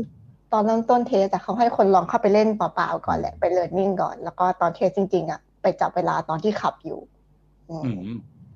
ผลปรากฏว่ามีรทำ task อืมใช่ค่ะ ผลปรากฏว่าไอ้รถรุ่นเก่าๆ ที่เป็นปุ่ม physical เยอะๆเนี่ย ใช้เวลาน้อยสุดเลย ใช้เวลาน้อยสุดเลย usability ดีสุดใช่กับไอ้กลุ่มอค่ะย่างนี้ อืม ใช้เวลาปรับแค่สิบ sec เทียบกับที่เป็น touch screen นี่ไปถึงประมาณสี่สิบสี่ sec เลยอืมอืมเขาบอกว่าสาเหตุก็คือเหมือนกับที่จริงเวลาคนเรารับ input ก็คือรับทางการมอง แล้วก็เป็น tactile เป็นเอานิ้วสัมผัสใช่ไหมคะไอ้พวกอืม touch screen เนี่ยมันใช้แค่การมองอย่างเดียวในการในการจะคอนอืมในการแบบรับข้อมูลอืมอืมเพราะฉะนั้นทุกครั้งที่เราอยากจะปรับอะเราต้องหันไปมองมันแล้วก็ค่อยๆจิ้มตลอดเวลาใช่ค่ะ คือถ้าจะคิดถึง tool อื่นเราอาจจะคิดถึงพวกแบบรีโมทแอร์หรือคอมพิวเตอร์ที่เราใช้พิมพ์คีย์บอร์ดก็ได้ เราสามารถใช้โดยไม่ต้องมองมันเลยก็ได้ แต่เราไม่สามารถพิมพ์ message บนมือถือแบบไม่มองได้เนาะอืมยังไงก็ต้องมองมันแบบสัมผัสอะไรไม่ได้เลย ซึ่งเขาก็อันเนี้ยบอกว่าอันเนี้ยอืม อันเนี้ยเกี่ยวข้องกับตอนแรกที่พูดเลยเนาะที่บอกว่าอ่าอะไรนะ capacity capability ของมนุษย์เราข้อจำกัดมนุษย์เราอะส่วนหนึ่งคือมันจะมีเรื่อง input เนาะ input ก็คือประสาทสัมผัสนั่นแหละเรามีประสาทสัมผัสอะไรบ้างรูปรสกลิ่นเสียงสัมผัสอะเนาะ หลักๆ เวลาที่เราดีไซน์ UI อะรูปจะเป็นสิ่งที่แบบว่าใช้เยอะสุดอืมรองมาก็อาจจะเป็นเสียงนะคือได้ยินเสียงอาจจะแบบมีแบบแบบเวลาที่มือถือมันเช่น noti เข้าดังตึ้งเนี่ยเราก็รู้ว่าเออมีอะไรเข้ามาใช่ไหมมันเป็นการบอกอินโฟ a t ชันกับตัวเรา คือมองว่าระบบมันสื่อสารกับตัวเรา โดยการส่งวัดอินโฟ a t ชันอีกรูปแบบหนึงคือ tactile tactile ไม่ใช่ tactile tactile ที่ที่ที่ไอพูดอะเนาะ tactile ก็คือความรู้สึกสัมผัสอะเนาะเพราะความรู้สึกสัมผัสนี่ก็เป็นสิ่งที่น่าสนใจเพราะว่าเพราะว่า คือคือเราใช้การสัมผัสเพื่อเพื่อเพื่อรับรู้อินโฟ a t ชันเยอะเนาะเช่น อยู่ดีก็มีอะไรบินมาเกาะบนไหล่เงี้ยเราก็รู้อุ้ยแมงสาบอะไรเงี้ยหรือว่าแบบรู้สึกคันๆที่ขาอุ้ยยุงเกาะอยู่หรือเปล่าต้องรีบตีอะไรเงี้ยนะเออรวมถึงการสื่อสารการสัมผัสในรูปแบบอื่นที่อาจจะพูดในไลฟ์นี้ไม่ได้อะไรเงี้ยนะที่อาจจะดูติดเลทอะไรเงี้ยนะครับแต่ว่ามันมันมันสำคัญจริงเลยเพราะการขับรถเนี่ยคือจริงสมัยเมื่อก่อนเรียนเนี่ยก็เขาก็พูดถึงกันเลยว่าเวลาขับรถเนี่ยคือ คือมนุษย์เรามันจะมีสิ่งเรียกว่า attention เนาะ attention มันคือการบอกว่าโฟกัสอะในเราสามารถโฟกัสในเรื่องเรื่องหนึ่งในการโฟกเอ่อจดจ่อในเรื่องนั้นอะได้จำกัดนะเราไม่สามารถจะจดจ่อกับทุกเซนส์ของเราได้ครบทั้งห้าหกแบบในทุกจุดตลอดได้ อย่างเวลาเรามองหน้าจอเงี้ยเวลาที่เรามองหน้าจอสมมติมีหมีเดินผ่านข้างเราอาจจะมองไม่เห็นก็ได้เพราะว่า attention เราอยู่กับบนหน้าจอนั้นอะไรเงี้ยนะไอ้นี่ก็เหมือนกันเวลาขับรถเนี่ยสายตามันต้องมันต้องมันมันต้องใช้ attention ไปเยอะกับการโฟกัสไปถนนการดูสิการฟังเสียงการอะไรเงี้ย สิ่งที่มันเกิดขึ้นข้างนอกอะถ้าหน้าจอมันไปลดเอ่อการสื่อสารอินโฟ a t ชันทางเทคไทลง เหลือแค่เป็นจากแทนที่จะเป็นจอ physical ที่เอานิ้วคลำๆก็รู้ว่าปุ่มนี้คืออะไรอย่างเงี้ยเอาปุ่มนั้นออกไปแล้วมันเหลือแค่จอสัมผัสเนี่ยเอานิ้วแตะมันไม่รู้เลยตอนนี้แตะอยู่บนปุ่มอะไร มันก็เลยต้องใช้สายตามองมันแปลว่าเรากำลังดีไซน์ด้วยจอเนี่ยมันกำลังดึง attention user ไปที่มันเพิ่มมากขึ้น ซึ่งจริงๆ มันก็แอบอันตรายขึ้นด้วยเนาะบวกกับหลาย ๆ ครั้งคนชอบคิดว่าเนี่ยใช้หน้าจอเอ่อทัชสกรีนเนี่ย เรียบๆเนี้ยมันทำได้หลายอย่าง แต่การทำได้หลายอย่างเนี่ย เราจะเอาทุกปุ่มอะมาแปะบนหน้าจอทัชสกรีนก็ไม่ได้เพราะยิ่งเยอะมากปุ่มยิ่งเล็กลงยิ่งกดยากเข้าไปอีกยิ่งตายยิ่งต้องมองแล้วเพ่งเข้าไปอีกแล้วนั่นมันอาจจะทำเป็นเช่นเอ่อการซ่อนเนี่ยนะเช่นมีห้าเมนูกดเมนูแรกเข้าไป step ที่สอง step ที่สาม step ที่สี่ยิ่งพอเอามาซ่อนแล้วทำเป็นระดับชั้นลงไปลึกเข้าไปเรื่อยๆก็ยิ่งแปลว่ายิ่งช้าเข้าไปอีกในการกดก็คือเบรกหลัก flexibility of efficiency of use ด้วยซ้ำนะครับแต่ว่าจริงๆแล้วดีไซน์ไอ้ปุ่มของไออันเนี้ยมันก็อาจจะแบบ แอบเดาเนอะพอมันเอาทุกอย่างมาแผ่อย่างเงี้ย มันน่าจะใช้ยากมากสำหรับ use novice user ที่มาใช้ครั้งแรกอะอืมคนที่เขาเทสสอาจจะเป็นคนที่คุ้นเคยกับขับคันนี้อยู่แล้วหรือเปล่าไม่รู้กันนะอืมไม่แน่ใจเป็นแต่ไปจริงเหมือนได้ไอ้ไอ้เทรนด์ตียากเทรนด์ไอ้เรื่องหน้าปัดที่มันเป็นจออย่างเงี้ย คือเขามาจากเทสลาแหละแต่เพียงแต่ว่าเทสลาเนี่ยมันเป็นมัน autopilot ไงเออเออแล้วมันก็สั่งการด้วยเสียงได้ เพราะฉะนั้นคนอ่ามัมันก็มีเวลาที่จะแบบละมือจากพวงมาลัยไปมองจอ แต่แบบอืมอืมแต่ไอ้รถ รถที่แบบอย่างเอ็มจีอย่างเงี้ย ที่มันไม่ใช่อ่า autopilot ไงแล้วไปดึง concept นี้มาใช้มันก็เลยทำให้แบบ อืม ไม่ work มันต้องเผื่อวิธีอื่นนะการสั่งด้วยเสียงประกอบกับการใช้จอก็ถือเป็น flexibility and efficiency of use ในรูปแบบหนึ่งเหมือนกันนะ คือ provide ทางเลือกในการทำสิ่งเดียวกันได้ใช่ไหมอืมทีเนี้ยปัญหาคือพอมันเป็นยิ่งเป็นประเทศอย่างประเทศไทยอย่างเงี้ย ที่ภาษามันมีความประหลาดล้ำมากอะการออกเสียงคำก็ประหลาดเนี้ยมันก็จะมี challenge ในการที่ว่าแล้ว voice การหลักสั่งการด้วยเสียงเนี่ย มัน มัน accuracy มันดีขนาดนั้นจริงหรือเปล่าเพราะเคยไปนั่งรถเพื่อนที่เพื่อนเพื่อนก็จะโชว์ว่ากดจอโคตรยากเลยมาเดี๋ยวสั่งด้วยเสียงให้ดูสั่งเสร็จทำอีกอย่างหนึ่งอะไรเงี้ย คือเพื่อนโอ้ยทำไมพูดไม่พูดแล้วไม่ได้วะอะไรเงี้ยจะลดแอร์สิบองศากลายเป็นลดทีละหนึ่งองศาต้องสั่งสิบครั้งอะไรเงี้ยว่าทำไมสั่งไม่ได้วะกลายเป็นแบบมันไม่ได้ไม่สามารถทำในสิ่งที่ต้องการได้ดีเพียงพอ ซึ่งพอ accuracy ต่ำปุ๊บกลายเป็นยิ่งช้าลงไปอีก ก็เป็น concern นิดหนึ่งเหมือนกัน อืม น่าสนใจมากครับเพราะมาไปต่อดีกว่า โอเค ครับ อันนี้เรื่องดีไซน์รถผมว่ามันก็คลาสสิกแหละ คือหมายความว่ามันมีหลาย ๆ อย่างที่มันดีไซน์เพื่อ improve use เอ่อ usability เนอะอย่างอันนี้ก็ อะเขาก็นึกถึงเคสที่แบบคนไม่ไม่สะดวกที่จะใช้มือเอามาหยิบจับอะไรอย่างเงี้ย ก็ให้แบบเตะเพื่อเปิดประตูท้ายอะไรเงี้ย แต่ผมก็ไปลองมาก็แบบ ขนาดขนาดเซลล์ก็บอกว่าพี่แถวแถวๆนี้แหละแถวแถวๆนี้แหละลองดู แต่เดี๋ยวเดี๋ยวมันก็โดน ก็ยังแบบเออลองหลายทีก็ยังพลาดอยู่เหมือนกัน ยังยังรู้สึกว่าเออความแม่นยำมันยัง มีเซ็นเซอร์อยู่ข้างล่างใช่ไหมสมมติแบกของมาซื้อของอืม อีเกียมาอย่างเงี้ยแล้วแบบเออแบบไม่มีมือเอามือไปเปิดก็สามารถใช้เท้าไปจึ๊กแล้วมันก็เปิดเองโดยตัวมันได้อะไรเงี้ยนะใช่นึกว่าจะเร็วขึ้นปรากฏกลายเป็นช้าลงเพราะว่ามันพอมันแม่งไม่เปิดให้กูสักทีเว้ยอย่างเงี้ยเออเออพอยนี้ก็น่าสนใจนะคือ ถ้าเราจะทำ provide flexibility efficiency ต้อง make sure ว่า accuracy มันดีด้วยนะ อืมถ้า accuracy มันต่ำคือ user คิดว่าต้องทำแบบเนี้ยแต่ทำไปมันดันไม่ติด พวก gesture สมัยก่อนอะมันชอบมีแบบ gesture แบบ แบบนึกถึงไอ้นี่เหมือนกันนะ ไอ้พวกการ capture screen มันมือถือบางรุ่นนะที่มันต้องกดปุ่มเอ่อ power บวกปุ่มอ่า volume นี้อะไรเงี้ยแล้วหลายๆครั้งแม่งกดไม่กดเท่าไหร่มันก็ไม่ติดอะมันกลายเป็นกดปุ่ม power เฉยๆหรือกดอะไรเงี้ยแล้วก็ปิดมันไม่สามารถกดพร้อมกันได้คือ accuracy มันมันมันมันมีปัญหาเยอะอะมันทำให้ช้ากว่าเดิมเยอะเลย ก็เป็นปัญหาได้เช่นกันนะครับเรื่องแคป gesture น้ำที่เคยมี gesture หนึ่งเป็นแบบเอาหลังนิ้วเคาะก๊อกก๊อกเคยเห็นไหมคะอ่าอ่าอ่าก็ก็ LG เคเคยยเคยเคยได้ยิน เออ แม่หนูชอบใช้เขาจนแบบเหมือนมือถือจะพังส่วนเราไปเล่นปุ๊บก็แบบเขาไม่เห็นติดเลยเขาเบาๆอะไรอย่างเงี้ยเหมือนเคาะทีวีสมัยก่อนนะปอกปอกแต่ดีแม่เลยชอบเออสมัยนั้นมันมีอะไร LG ช่วงยุค G2 G3 อะไรพวกเนี้ยแบบมันคิดเจสเตอร์ประหลาดๆพวกเนี้ยแบบเยอะพอสมควรแล้วแบบมันมันมันดีอยู่นะเออ แต่เสียดายมือถือมันทุกวันนี้มันไม่มันไม่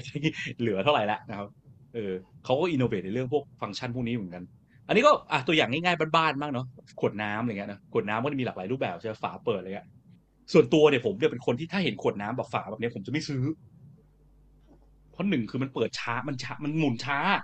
แล้วมันต้องใช้สองมือด้วยเนาะคือมันรู้สึกว่ามันผิดฮิวริสิกหลายข้อหนึ่งคือ efficiency of use เนี่ยแหละมันหมุนช้ากว่าสองคือเอ่อ error prevention คือมันมีโอกาสที่ทำฝาล่วงหล่นอ้าตกเหวไปแล้วฝาอะไรเงี้ยไปกินในป่า แล้วต้องถือขวดน้ำเปล่าๆที่ไม่มีฝาปิดอะไรเงี้ยนะเออ ก็เลยจะ prefer พวกอะไรที่มันแบบว่า one stop ฟัน one shot จึ๊กเปิดเลยอะไรเงี้ยมากกว่า ไม่รู้คนอื่นคิดแบบเดียวกันหรือเปล่าอืมนี่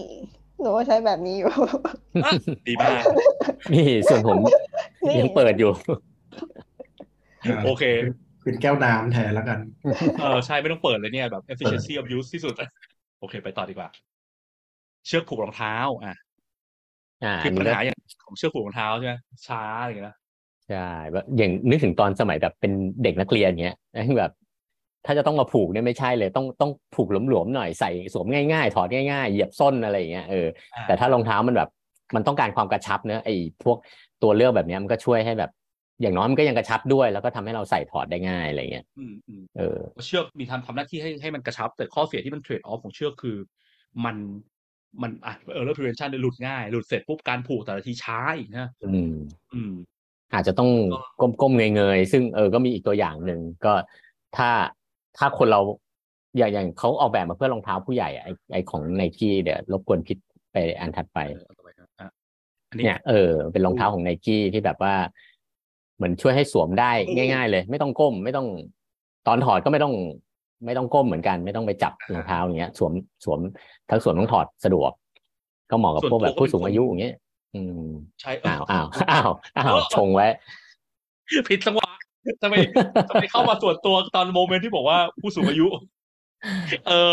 แต่ส่วนตัวก็เออไม่ไม่ชอบการไปก้มไปผูกอย่างนี้เหมือนกันคือหลายๆรุ่นก็แบบผูกเชือกรองเท้าทิ้งไว้ แล้วซื้อรุ่นให้มันหลวมหน่อยมันจะได้แบบสวมเข้าสวมออกได้เลย อะไรอย่างเงี้ย อืมเฮ้ยแต่ผมนึกแบบเหมือนอย่างไปสถานที่ที่แบบต้องถอดรองเท้าแน่ๆอย่างสมมติ ไปไปวัดที่เอ้ย พอเราต้องเข้าอาคารแล้วมันต้องถอดเนี่ย ก็จะรู้สึกแบบเออไอเนี้ยมันก็สะดวกไงไปถึงก็แบบอืมกระดกเท้าปุ๊บฉันก็เดินขึ้นลงมาฉันก็เสียบเท้าได้เลยอะไรเงี้ยแต่สมมติไปที่แบบวัดที่แบบคนเยอะๆเงี้ยออกมามันจะอยู่ไหมคู่แบบคุณหายแน่ๆไปวัดพูดเออเตะเสร็จกระดกขึ้นมา เอามือรับไว้อย่างเงี้ยเออจถืริองไปๆเนี่ด้วยยส่วนตัวใช้รุ่นนี้อยู่เนี่ยของอะยี่ห้อ Tropic Field มันมาขายของเอ้ยมันเป็นยางใช่ไหมไอ้ตรงสายรัด ใช่ใช่คือมันมีอืมยางคือมันเป็นสายที่แบบที่จริง ๆ มันมันมันมันอิลาสติกมีความเป็นยางอยู่ขอบ มันทำให้มันมันมันค่อนข้างรัดขอบ แล้วมันไม่หลุดง่ายอยู่แล้วอืมแล้วก็มันก็ทำเป็นเชือกเป็นเก๋ๆงั้นแหละแต่ว่ามันมีตรงเนี้ยที่มันลูดเข้าไปได้แล้วก็ทำให้มันเอ่อกระชับมากขึ้นอะไรเงี้ยแล้วพอมันเป็นยางมันก็เลยแหกออกมาแบบสามารถถอดเข้าออกได้โดยไม่ต้องแบบนั่งผูกใหม่อะไรเงี้ยอืมก็ ก็แต่นี้ต้องใช้มือไหมต้องใใช้มือช่วยยัดไหมไม่ได้ใช้หรือว่าไม่ได้อ๋อไม่ได้ก็ใช้ผูกให้ไว้หลวมหน่อยอย่างงี้ใช่ไหมตรงตรงส้นอะตรงส้นมันมันมันมันจะต้องใช้นิ้วแบบควักออกมาอืมไม่งั้นมัน แต่ว่ามันก็เก๋เข้าไปอีกคือมันดีไซน์ให้สามารถเหยียบส้นเดินได้ ถูกจริตอ๋อแบบว่าสายเด็กอะไรนะเด็กเด็กเกเรโรงเรียนใส่นันยางอย่างพวกเราใช้คำว่าพวกเราจะได้รู้สึกไม่แก่คนเดียว ไปต่อดีกว่าอะก๊อกน้ำอืมอันนี้ก็เป็นหัวก๊อกน้ำค่ะ ให้ให้ทายว่าแบบไหนมันใช้ง่ายกว่ากัน ขวาสิขวาขวาอะง่ายเลยใช่ค่ะคือแบบซ้ายเป็นแบบที่เรามักจะเห็นตอนเด็กๆแหละที่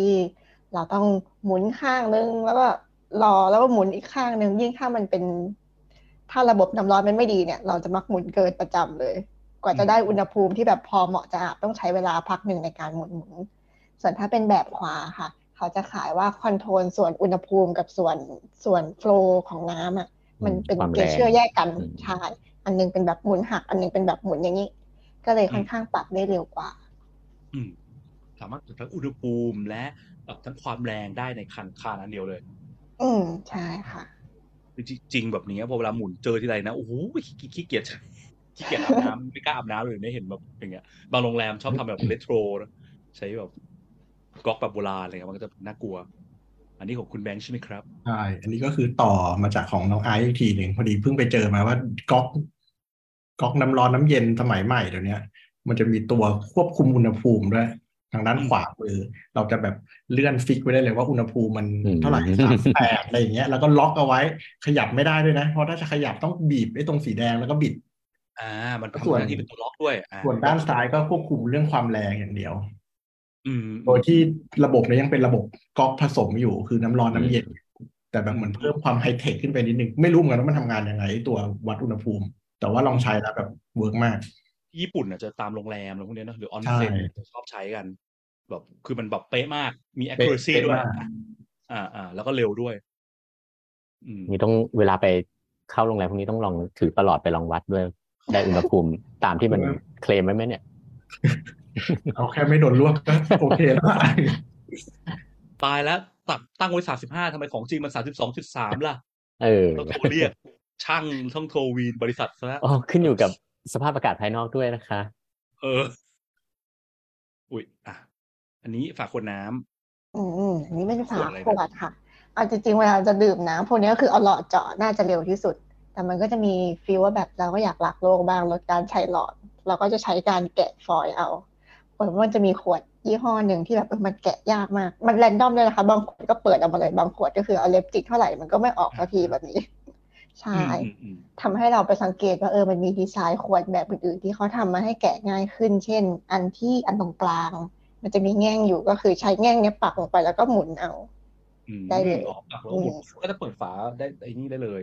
ใช่ มันเปิดปากกระป๋องแบบก้องก้องก้องไปค่ะอืมอ่าอ่าอ่านึกกับถึงแบบดีไซน์อืมที่อะผิดไอพูดจบว่าเลยค่ะ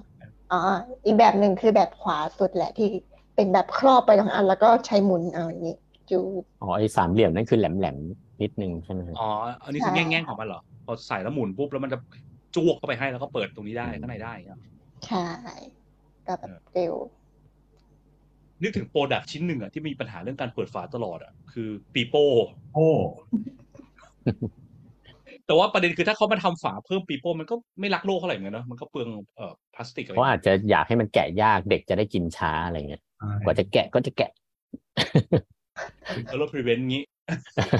แถมปั๊มไม่เท่ากันอีกบางอันก็ไอไอตัวที่ที่ดึงอะก็เล็กบางอันก็ใหญ่เออเออบางอันบอกโอ้โห แต่ว่าจริงๆ อาจจะไปเปลี่ยนกะยี่ห้อกาวอาจจะดีกว่านั้น แต่ถ้าเปลี่ยนยี่ห้อกาวก็มีโอกาสเกิดปัญหาด้วย เช่นแบบเอ่ออะไรอะหลุดง่ายไปขนส่งปุ๊บมาถึงไหลออกมาหมดแล้วอะไรเงี้ยเนาะอืมโอเคมีมีคอมเมนต์ทางบ้านบอกว่าขวดน้ำแปดดีนะครับปกติเอาเล็บเจาะอย่างเดียวเลย คุณเดโชครับ คุณสัสิการบอกว่าเวลาไปพักโรงแรมนี่หาระยะพอดีไม่ได้ไม่ได้เลยค่ะบิดนิดเดียวก็ร้อน บิดกลับก็เย็น ใช่ใช่คุณสัสิการอาจจะต้องไปพักโรงแรมหรูหราแต่ว่าเครือญี่ปุ่นที่มีที่ปรับเหมือนคุณคุณแบงค์บอกนะฮะโอเค อันนี้ก็เอ่อ efficiency of use of use อีกอย่างหนึ่งที่เห็นบ่อยนะเวลาไปเที่ยวอะไรเงี้ยก็คือ เรา prefer การใช้บัตรมากกว่าการไปหย่อดเหรียญเนี่ยเนาะจริงๆในประเทศไทยไม่ต้องไปเที่ยวก็ได้แหละอย่างขึ้นรถไฟฟ้าอย่างเงี้ย ใช้เหรียญ versus ใช้เอ่อใช้บัตรอะเนาะแต่ครั้งยอมซื้อบัตรเพราะมันเร็วกว่าใช่ไหมมันซื้อความสะดวกคือ efficiency แหละใช่ไหมเพราะเวลาเหรียญเนี่ยมันแบบเหรียญมีพอบ้างไม่มีพอบ้างต้องไปนั่งหยอดดูจำนวนเงินดูอะไรคือมันช้ากว่าคือบัตรการันตีว่าขึ้นไปปุ๊บเราจะได้ไม่ไม่ไม่ไม่เป็นขี้ปากคนข้างหลังอะคือเราสามารถแตะปุ๊บแล้วเข้าได้เลยอย่างเงี้ยเว้นแต่เราลืมเติมบัตรมา ซึ่งก็โอกาสเกิดก็น่าจะน้อยกว่าการลืมลืมเหรียญหรือเหรียญไม่พออย่างเงี้ยนะ เออก็ก็เป็นรูปแบบของ efficiency use อีกแบบหนึ่งอันนี้ อันนี้เป็นคีย์บอร์ดค่ะ เคยเห็นพี่ที่มหาลัยเขาทำเป็นโปรเจกต์ ก็คือเขามีอัลกอริทึมดูว่าตัวอักษรที่เราจะกดตัวต่อไปอะเป็นอะไร แล้วก็เขาขยายปุ่มนั้นให้มันใหญ่ขึ้น ก็คือมคนก็จะเล็งกดง่ายขึ้นค่ะ อ๋อ ถ้าอย่างสวัสดดอเด็กปุ๊บ ก็ต้องมีโอกาสที่จะเป็นสระอีมากก็เลยปุ่ม e ตัว e เลยใหญ่อย่างเงี้ยใช่มีสระอีด้วยสสวัวัสสดีดิ การอะไรสอวัสย่างดิเงี้ยกะอะไรเงี้ยเออสวัสดี อ่า สวัสดุอ๋อสดอยู่โอเคใช่มันก็มีวิธีการไฮไลท์ปุ่มหลาย ๆ แบบอย่างอันซ้ายสุดก็คือเน้นไซส์ใช่ไหมคะ อันกลางก็คือเน้นสีด้วยอืออืมอืมก็สามารถ customize ได้ตามใจชอบอะว่าจะเอารูปแบบไหนเอออันนี้ก็น่าสนใจดีเนาะมันก็คล้าย ๆ กับไอ้คีย์บอร์ดอีกแบบป่ะเอออะ swipeable อะไรเงี้ยอ่าเป็นอันนี้ swipe ของ เป็น iOS feature ที่ติดมากับ iOS คีย์บอร์ดเลย บางคนอาจจะไม่รู้ แต่มันได้เฉพาะคีย์ภาษาอังกฤษนะครับ ก็คือเราใช้วิธีแบบกวาดกวาดกวาดกวาดเนี้ยมันจะแบบ predict คำมาให้ด้านบนเลย เราก็เลือกตอนค่ข้งอยู่อแม่นเมริกา พวก predictable พวกเนี้ยค่อนข้างเยอะเหมือนกัน แล้วมันเร็วมาก เพราะ vocabulary ภาษาอังกฤษอะเซตมันค่อนข้างแบบ มันค่อนมันค่อนข้างตายตัว บวกกับคนคนฝรั่งเนี่ย ใช้ภาษาสกอย ภาษาสกอยภาษากระเทยอะไรเงี้ย น้อยกว่าบ้านเราคือบ้านเราภาษามัน evolve ทุกเดือนเลยนะทุกเดือนมันจะมีคำใหม่ประหลาดๆออกมาตลอดอะแล้วคำใหม่เนี่ยคนก็ adopt ใช้กันเร็วมากดังนั้น dictionary พวกเนี้ยถ้ามันจะต้องมานั่ง predict คำมันมันจะมี challenge ที่ที่ยากกว่าภาษาอังกฤษ ตอนสมัยอยู่เมืองนอกอะไรเงี้ยแบบจะอยู่อเมริกาเงี้ยภาษาอังกฤษมันคำมันก็มีอยู่นั่นแหละเออ ก็ก็ช่วยให้เร็วขึ้นได้จริงกันอันนี้คืออะไร อันนี้คือฟังก์ชัน Line Capture Screen เมื่อก่อนเวลาจะ capture เราก็ต้องนั่งแคปทีละหน้าเลื่อนแล้วก็แคปเลื่อนแล้วก็แคปใช่ไหมคะของ Line เขามี feature ที่เหมือนเราจะเพิ่งเคยเห็นมาช่วงสองสามปีหลังนี้เองมั้งเป็น feature ใหม่ประมาณหนึ่งคือกดไปที่ช่อง message แล้วก็เลือก capture มันก็จะแบบให้จิ้มจิ้มบล็อกไปเลยว่าอยากจะ capture ตัวไหนบ้าง แล้วก็มีปุ่มคลิกอีกอันหนึ่งด้วยชื่อ hide info พอกดปุ๊บหน้าคนหน้าโปรไฟล์กับชื่อมันจะถูกเซ็นเซอร์ออกไปเลย ถูกอันโดยอัตโนมัติอะไรเงี้ยค่ะอืม มี user control freedom นิดนึงก็ไม่ไม่ไม่จำเป็นต้องเห็นหน้าก็ได้ แต่ก็ยัง capture คือเพิ่มความเร็วในการแคปสมมติแชทมันยาวใช่ไหมจะได้ไม่ต้องไปนั่งแคปทีละหน้าด้วยตัวเองอ่าแสดงว่า proven มาแล้วว่าฟังก์ชันนี้น่าจะเป็นสิ่งที่คนทำมันเยอะนะ capture line capture line capture chat capture chat อะไรเงี้ยเจอแคปเมาท์บ่อยแล้วก็เซ็นเซอร์หน้าเพื่อนใช่ใช่แคปเป็นแคปเป็นเมาส์อะไรเงี้ยอ่าหรือว่าแคปมาเป็นตัวอย่างมาลงเสวนาอย่างเงี้ยอืมอืมโอเค อ่า ทีนี้อ่าก็จะมีอะไรที่น่าสนใจอย่างนึงคือ หลาย ๆ ครั้งอะคนน่ะชอบคิดว่าดิจิทำดิระบบดิจิตอลจะไวจะเร็วกว่า ระบบ physical เสมอไป ก็ไม่เสมอไปซะทีเดียวนะ หลาย ๆ ครั้งคือส่วนตัวคือเจอประสบการณ์อย่างสมัยก่อนเคยทำแอปเนี่ยชื่อว่า Up to Me เนาะมันเป็นแอปแบบสแกนจ่ายแบบอันแรกของไทยเลยมั้งแบบก่อนหน้าพร้อมเพย์ก่อนอะไรอย่างนี้ซึ่ง มันก็จะมีแบบสแกน QR เนี่ยครับพี่เดี๋ยว QR ยุคนั้นยังไม่มีพร้อมเพย์เนาะดังนั้น QR ที่มันจะสแกนคือต้องเป็น QR ที่มันออกมาจากระบบเดียวกัน เช่น QR ของเพื่อน หรือ QR ของร้านค้าที่เขาร่วมเขาร่วมโครงการอย่างเงี้ย เช่นแบบตอนนั้นมีเซ็นทรัลมีอะไรเงี้ย มีเบอร์เกอร์คิงเนี่ย แต่สิ่งที่เราพบเนี่ยคือตอนนั้นเขาก็อยากจะแบบเหมือนกับดันให้แบบ เออเนี่ยมาสแกน QR ที่ร้านเบอร์เกอร์คิงซื้อสิอะไรเงี้ยเราอาจจะได้ส่วนลดส่วนลดอะไรเงี้ย สุดท้ายกลายเป็นคนไม่มีใครใช้เลย หรือมีก็มีน้อยมาก เพราะว่าการกลายเป็นว่าการไปสแกนจ่ายที่ร้านช้ากว่าการจ่ายกระเป๋า ใช่ใช่ใช่ซึ่งมันเอ๊ะมันเป็นอย่างนั้นจริงได้ไงอะทำไมเงินเงินสดมันจะเร็วกว่าเอ่อการไปสแกนจ่ายได้ไง เพราะว่าหนึ่งคือระบบมันยังไม่ได้เสถียรเท่าไหร่มันมีความแบบบางทีสแกนแล้วมันหมุนติ้วอะพอหมุนติ้วอืมเสร็จปุ๊บไอ moment ของการต่อแถวจ่ายเงินเนี่ยเป็น moment ที่ต้องการความเร็วสูงมากเป็นหนึ่งใน interaction ที่แบบสูงที่สุดเลยอะที่ที่เราต้องทำให้เร็วให้ได้สำหรับคนที่ดีไซน์พวก digital product อะเนาะทีเนี้ยพอมันหมุนแค่หมุนช้าไปสามสิบวิแค่เนี้ยก็โดนคนข้างหลังแบบเพ่งเล็งแบบมหาศาลแล้วอะ แล้วบวกกับการที่พอระบบมันยังไม่ได้สามารถทำให้มันเสถียรได้เยอะขนาดนั้นอะมันก็เลยเกิดเคสแบบนี้บ่อย คนที่เจอเหตุการณ์แบบนี้ปุ๊บครั้งเดียวปุ๊บเขาเลิกไม่ไม่ใช้ต่อเลยเนาะสองคือการสแกนจ่ายอะคือมันเราต้องมานั่งสแกนเสร็จแล้วมันคนยังไม่คุ้นเคย interaction แบบเนี้ยคนต้องมานั่งเอ๊ะเราต้องกดยังไงนะ กดแบบไหนนะ กดเลขนี้เหรอเออแล้วจะอะไรยังไงต่อเงี้ยมันช้าเทียบกับการสมมติเรายื่นแบงค์ร้อยร้อยยี่สิบบาทครับ ยื่นไปเลยสองร้อยให้พนักงานไปต่อไปไปไปจ่ายเงินเอา คือสิ่งหน้าที่ของ user หมดแค่ตอนควักเงินแล้วยื่นไปแล้วจบแล้ว ก็เลยกลายเป็นณยุคนั้นน่ะ เงินสดเลยง่ายและสะดวกและเร็วกว่าการใช้แอป ก็เลยกลายเป็นบอกว่าสุดท้ายหลาย ๆ ครั้งอะคือ ซึ่งอันนี้มันก็ fall back ไปยังเรื่องที่พูดมาตลอดเนอะคือ accuracy คือถ้าเราดีไซน์ interaction แบบใหม่ แล้ว accuracy มันไม่ได้เป๊ะ มันไม่ได้แบบฉันทำแบบนี้ฉันควรต้องทำแค่สาม step นี้แล้วฉันควรต้องได้ มันเกิดไม่ได้เจอหมุนหมุนค้างแล้วเด้งกลับมาหน้าเดิมกรุณาทำรายการใหม่เนี่ยกลายเป็นมันจะช้ากว่าเดิมมาก ซึ่งจะทำให้เรื่อง flexibility efficiency of use ไม่ประสบความสำเร็จ แล้วเราต้องมั่นใจว่าถ้าเรา provide ท่าใหม่ๆมา มันต้อง accuracy ต้องดีด้วยนะ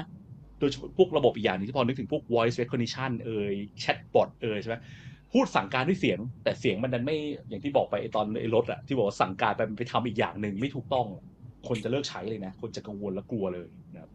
ก็เป็นจุดที่สำคัญเหมือนกันอืมนึกถึงพวกการ์ดเลส ATM เหมือนกันนะคะ อือหื ออืมอย่างเมื่อก่อนถือบัตรปุ๊บมันก็คือจ้องอยู่ที่จอเดียว แล้วก็ทำในนั้นใช่ไหมแต่พอเป็น cardless มันต้องแบบจ้องระหว่างมือถือด้วยตู้อ่า ATM ด้วย แล้วบางทีเอามือถือสแกน QR ก็ไม่ติดอีกอะไรเงี้ยอ่าอ่าอืมอ่าใช้แรก ๆ ก็มีอารมณ์เลิ่กลั่กเหมือนกัน ส่วนตัวยังใช้การ์ด ATM เลยนะ ไม่ไม่ใช้ cardless ยังยังพึ่งพากับการใช้ ATM เพราะรู้สึกว่าใช้ ATM มันมันมันง่ายกว่าถึงว่าต้องทำให้กระเป๋าตังค์หนา อีกนิดนึงแต่ว่ากระเป๋าตังค์ปกติหนาอยู่แล้วก็เลยไม่แคร์เท่าไหร่อะไรเงี้ยเหรียญเยอะ เออ อ่าก็คืออันนี้ของคุณคุณแบงค์ใช่ไหมฮะ BIOSอืมอันนี้คืออันนี้อยากให้มา discuss กันดีกว่าอืมอืมอย่างพอดีไปเจอหน้าหน้าที่แบบคนที่เล่นคอมประกอบประกอบคอมเนี้ยอืมมันจะมีหน้าหนึ่งที่ว่าหน้า BIOS setting เวลาเราประกอบคอมใหม่ๆมันต้องไปเซตค่าเซตนู่นเซตนี่ ซึ่งมันจะมีโหมดแบ่งเป็น easy mode และ advanced mode อันนี้ใช่ไหม easy advance อะฮะไอ้ easy mode เนี่ยจะเป็นอะไรที่โชว์ข้อมูล ทั้งหมดอยู่ในหน้าเดียว ซึ่งเอาเข้าจริงมันก็ดูไม่ easy เท่าไหร่เพราะแบบข้อมูลมันเยอะมากใช่อะฮะอันนี้เป็น advanced advanced mode เนี่ยมันจะเป็นอะไรที่ปรับได้เยอะขึ้น อย่างเช่นถ้าถ้าตัวกราฟเนี่ย ถ้าดูมันคือกราฟการปรับการปรับการหมุนของพัดลม ว่าถ้าอุณหภูมิเป็นยี่ร้อยองศาจะหมุนที่กี่รอบ ถ้าเป็นร้อยยี่สิบล่ะ จะหมุนที่กี่รอบอะไรเงี้ย มันจะเป็นปรับไปที่เหมือนแบบไฟล์จูนมากขึ้น อืมเออทีนี้อยากมาให้มาดีคัสกันว่าไอ้อย่างเงี้ยมันเข้าข่ายไหม ว่าข้อเจ็ดฮิวริสิกข้อนี้ไหมอย่างเงี้ยเนาะใช่อ่าฮะ ก็จริง ๆ อะอะเดี๋ยวเนื้อหาไม่ไม่จบเดี๋ยวผมขอเออขอขอขอแทรกแซงแล้วก็ตอบแทนคนอื่นก่อนแล้วกัน ก็คือจริง ๆ อะ อันเนี้ยมันเป็นโหมด advanced เนอะ advanced กับ expert น่าจะเป็นคำเดียวกันปะ advanced user กับ expert อ่า user ใช่เนอะดังนั้นมันก็การที่มีสองโหมดแบบเนี้ย น่าจะเหมือนตรงกับ heuristic ข้อนี้เนาะ effic- flexibility efficiency of use แต่จริงๆแล้วอะถ้าเราดูความหมายของคำอะ e- efficiency of use เนอะมันคือหลักๆ คือความเร็วทำได้เร็วประสิทธิภาพดีขึ้นนะเนอะเน้นที่ความเร็ว จริงๆสองโหมดเนี้ยแบบขวาของ expert เนี่ยไม่ได้เร็วขึ้นนะ ใช่ป่ะ มันแค่อืมทำได้มากขึ้น provide more option ให้ user ทำทำนู่นทำนี่ได้มากขึ้นนะซึ่งจริง ๆ แล้วตรงเนี้ยมันจะไปถูกข้อที่ชื่อว่า user control and freedom แทนนะครับคือใครไม่รู้คืออะไร สามารถกลับไปตามดูได้นะครับ ตอนเก่าๆ user control and freedom ถึงแม้ว่ามันจะพูดถึง expert เหมือนกัน แต่มันไม่เหมือนกันในในแง่ข้อนี้เนาะดังนั้นจะสังเกตได้ว่าเวลาที่เราดีไซน์ให้เอ่อ expert ใช้เนี่ยมันจะมีสองแกนเนาะหนึ่งคือแกนแกนที่วันนี้เราพูดถึงก็คือ efficiency of use ใช่ไหมแกนเร็ว กับสองคือแกนมาก คือ user control freedom เนาะเออก็ดังนั้นสรุปตอบให้คุณคุณแบงก์ก็คือว่าข้อนี้ไม่น่าจะถือว่าเป็น heuristic week นี้ครับแต่เป็นวีคอื่นที่ผ่านมา อืม น่าสนใจดีฮะก็อย่าอย่าหลงกับแค่คำว่า expert user advanced user แปลว่าจะเป็นข้อ 7 เสมอข้อ use efficiency of use เสมอไม่ใช่ เราดูต้องดูว่าในแง่ไหนด้วยโอเคงั้นขอไปต่อนะฮะ มาเรามาส่วนของการ design product กันบ้างดีกว่าจริงๆเราก็พูดถึงเรื่องการ design product ไปเรื่อยๆแล้วแหละแต่ว่าตอนนี้เราจะมาลงรายละเอียดเพิ่มเติมสมมติเราเป็นคนสายแบบดิจิตอลเนาะจะ design product แล้วอยากดีไซน์ให้มันถูกหลักไอ้ข้อ 7 flexibility efficiency of use เนี่ย เราควรมีหลักการประมาณไหนยังไงบ้างนะครับ หลักการคร่าวๆเนาะคือ หลักๆที่เมื่อกี้ที่พูดมาทั้งหมดเนี่ยมันสามารถสรุปได้3 pattern คือแพทเทิร์นเนี่ยมันจะเริ่มจากการที่ว่าเมื่อ user รู้สึกว่าบางอย่างใช้มันช้าจังเลย มันใช้พลังงานมากจังเลย หรือมันเหนื่อยในการทำจังเลย ขั้นตอนเยอะจังเลยพวกเนี้ยมักจะแปลว่าน่าจะมีปัญหาข้อนี้ efficiency of use นะครับ ซึ่งเราสามารถทำได้ 3 อย่าง อย่างแรกคือ เราจะสามารถลดลดไอ้ flow ปัจจุบันที่มันมีอยู่ลดบางสเต็ปได้ไหม ลดความ simplify มันเพิ่มได้ไหม เพราะถ้ามันยากกับทุกคนไม่ว่าจะเป็น expert หรือ novice หรืออะไรก็แล้วแต่เนี่ยมันอาจจะแปลว่าเฮ้ยเราดีไซน์ไม่ดีเองปะวะเราใส่ของที่มันไม่จำเป็นเยอะเกินไปปะวะก็ก็ optim optimize ตรงนั้นขอเรียกตรงนี้ว่า optimize flow แล้วกันนะ optimize flow เดิมได้ไหมนะครับแบบที่สองคือ flexibility จริงๆแล้วคือคาว่า flexibility ที่ในชื่อเนี่ยมันแปลว่า flexible นะแปลว่ามีทางเลือกแหละเออไม่ได้มีมีหลายทางให้ให้ user เลือกได้ไม่ใช่ทางเดียวเนาะข้อสองกับข้อสามเนี่ยคือ flexibility คือในกรณีที่ว่าสมมติว่าเอ่อถ้าเอ่อเรารู้ว่า expert user เนี่ยต้องการความเร็วมากกว่า novice user เนี่ย เราสามารถ provide shortcut ได้ไหม เช่นแบบอะกด control C เพื่อ copy ใช่ไหมแต่ก็ถ้าอยาก copy แบบไม่อยากเรียนรู้มากไม่อยากจำข้อมูลมากก็ไปกดที่เมนูด้านบนเลือก edit copy อย่างเงี้ยช้ากว่า แต่ก็ทำในสิ่งเดียวกันได้ทั้งคู่ใช่ป่ะแต่การใช้คอมมานด์ไอ้พวก control C control V shortcut พวกเนี้ยสำหรับกลุ่ม expert ซึ่งอันเนี้ยมันสำหรับสิ่งที่เรารู้ว่าคาดเดาได้ว่าเออ expert ส่วนมากต้องการทำสิ่งพวกเนี้ยบ่อยจริงๆเนี่ยเราก็ provide shortcut ให้เขา แบบที่สามคือ customization คือบางทีเราไม่แน่ใจว่า user ต้องการอะไรบ่อยมากกว่ากันวะเช่น user ที่เข้าแอปธนาคารมาเนี่ยต้องการทำฟังก์ชันอะไรบ่อยวะต่างมันก็มีคนหลากหลายแบบนะต่างคนต่างต้องการต่างกันก็เอางี้เรา provide ให้เขา customize เองได้เลยเลือกไอคอนมาวางหน้าแรกด้วยตัวเองได้อะไรเงี้ยนะครับก็ก็ไป provide option เพิ่มเติมให้เขา customize ด้วยตัวเองได้นะครับสามแบบนะครับ อย่างแบบแรกเนี่ยเนาะอย่างเช่น flow ที่ยาวเกินไปเนี่ยหลักๆก็แบบ ถ้าเป็นระบบที่ไม่ได้เคยดูเรื่องการใช้งานง่ายเลยเท่าไหร่ส่วนมากก็มักจะมีจุดที่อาจสามารถ optimize ได้ตลอดเนี่ยอย่างอันนี้เป็นตัวอย่างของเอ่อ flow การสมัครสมาชิกเว็บ DBD เนาะอะไรนะกระทรวงพัฒนาธุรกิจการค้าสมมติใครอยากเปิดบริษัทใหม่เนี่ยต้องมาสมัครสมาชิก ซึ่งนี่คือหน้าสมัครสมาชิกของเขาที่เราต้องกรอกข้อมูลทั้งหมดเนี่ยครับคือถามคือแบบคำถามคือคือสมัครสมาชิกเนี่ยยังไม่ใช่การเปิดเปิดบริษัทนะมันแค่สมัครไว้เฉยๆถ้าอยากเปิดบริษัทต้องไปเข้า flow สมัครต่อเนี่ยแค่สมัครเฉยๆเพื่อทำนั่นทำนี่เนี่ยมันจำเป็นต้องกรอกเยอะขนาดนี้หรือเปล่าเงี้ย อันเนี้ยไม่ว่าจะเป็น novice ไม่ว่าจะเป็น expert เขาคงคิดว่ามันใช้พลังงานเยอะเกินไปเนาะอันนี้เราอาจจะหาวิธีว่าเรา optimize ใช่ไหมเช่นจะเป็นต้องถามคำถามหมดทั้งนุ้ยหรือเปล่าหรือว่าถามแค่บางอย่างให้เขาเซตแค่ username password ก็พอ แล้วแต่เขาจะเปิดบริษัทให้ไปขอข้อมูลเพิ่มเติมอะไรอย่างนี้หรือเปล่าเนาะหรือพวกโฟล์อื่นๆนั้นต่างๆนานานะที่เราใช้แล้วเราใส่ของที่มันไม่ค่อยจำเป็นเข้ามาเนี่ยที่เราสามารถลดได้ก็ตัดทอนไปนะครับ นี่คือแบบแรกเนาะอะหรืออย่างอันนี้เป็นของอะอันนี้ของคุณบอยใช่ไหมของของแอปเออดานครับอ่านี่ผมลองไปเล่นดูแล้วก็จะเห็นว่าจริงๆหลังๆอะ เราก็จะเห็นแล้วว่าไอ้ term and condition หน้า term and condition เนี่ยมันจะเขาจะเริ่มเปลี่ยนเป็นว่าให้เรา scroll ไปเรื่อยๆเพราะเราเหมือนเสมือนว่าเราอ่านจนครบ แล้วเราก็จะสามารถกด accept ได้ แต่ของดามเขารู้ว่ามันมีเพนตรงนี้อยู่เขาว่านี่เลย เอาปุ่ม scroll to bottom เลย ไม่ต้องอ่านหรอกรู้ว่าคุณไม่อ่านกดไป แล้วเดี๋ยวคุณก็จะเจอปุ่มรู้ว่าคุณไม่อ่าน accept and decline ที่ข้างล่างแทนอะไรอย่างนี้อ่าทีม compliance ได้ยินอาจจะแบบชิงต้องอ่านสิครับ แต่ว่าใน behavior user จริงๆก็ที่เรารู้มาก็ไม่คนส่วนมากก็ไม่ค่อยอ่านอยู่แล้วเนอะอืมแล้วก็ก็ผลเพิ่มผลจาก use usability test user ทุกคนบอกตรงกันครับว่าไม่อ่านหรอกดีมากแต่ว่าคอมคอมคอมแอนไม่ผ่านเลยไม่ผ่านไวแอนบอกว่าโดนนั่งเชื่อดแน่นั่งนอนบอกว่าชิงอยู่ข้างหลังอ่าแต่ว่าก็ก็ก็ดีอันนี้ก็คือแสดงว่าเขาเทน้ำหนักให้ทางฝั่ง user มากขึ้นนะว่าเออก็โอเคอ่าก็อันนี้ก็เป็นการ optimize จะท่าสร้างทางให้ user สามารถทำได้เร็ว efficient เร็วขึ้นนะครับ หรืออย่างอันนี้คือนี่คืออะไรคืฮะอเรื่องของการโอนเงินค่ะ โอนเงินมันก็ค่อนข้างเป็นท็อปทัสในแอปการเงินเนาะเข้ามาเนี่ยก็จะโอนมันก็จะมีความพยายามในการทำให้โอนได้เร็วขึ้น อย่างอันแรกสุดเป็นของ m y m o ค่ะ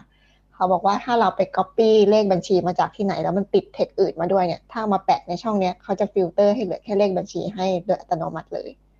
อืมอืมก็คือ โอนเร็วขึ้น แล้วก็อันที่สองเป็นของ Line BK ให้พี่แบงค์อธิบาย อ๋อ LINE LINE BK ตอนนี้มันก็มี feature เวลา LINE BK เนี่ยมันสามารถปกติโอนเงินได้ในแชทอยู่แล้ว เวลาเราส่งเงินให้เพื่อนเหมือนส่งสติกเกอร์อะไรเงี้ย แต่ตอนนี้มันมี feature ใหม่คือถ้าสมมติ มีเพื่อนพิมพ์เงินพิมพ์อะไรมาอย่างเช่น อย่าลืมโอนค่าข้าวร้อยห้าสิบาทนะ ระบบมันจะจับคำว่าร้อยห้าสิบาท แล้วทำเป็น hyperlink อืมคนก็แค่กดตรงร้อยห้าสิบาท เนี่ยพวกมันก็จะพาไปหน้าโอนเงิน แล้วก็ใส่จำนวนเงินให้ร้อยห้าสิบาทอืมเราก็แค่กด confirm ใส่ PIN อะไร แล้วก็โอนไปได้เลย อืมใช่ค่ะมันมันจะทุกอันนี้เป็นธีมแบบลด effort ในการกรอกข้อมูลเนี่ยกรอกเลขบัญชีอะไรเงี้ยอันสุดท้ายก็เหมือนกันเป็น feature ที่ว่าถ้าเราอยู่ใกล้ๆเพื่อน แทนที่เราจะต้องนั่งกรอกทุกอย่างเอง ใช้เป็นเหมือนโอนเงินผ่านบลูทูธ sync กันแล้วก็ยิงเข้าไปได้เลยอะไรเงี้ยค่ะ อืมครับ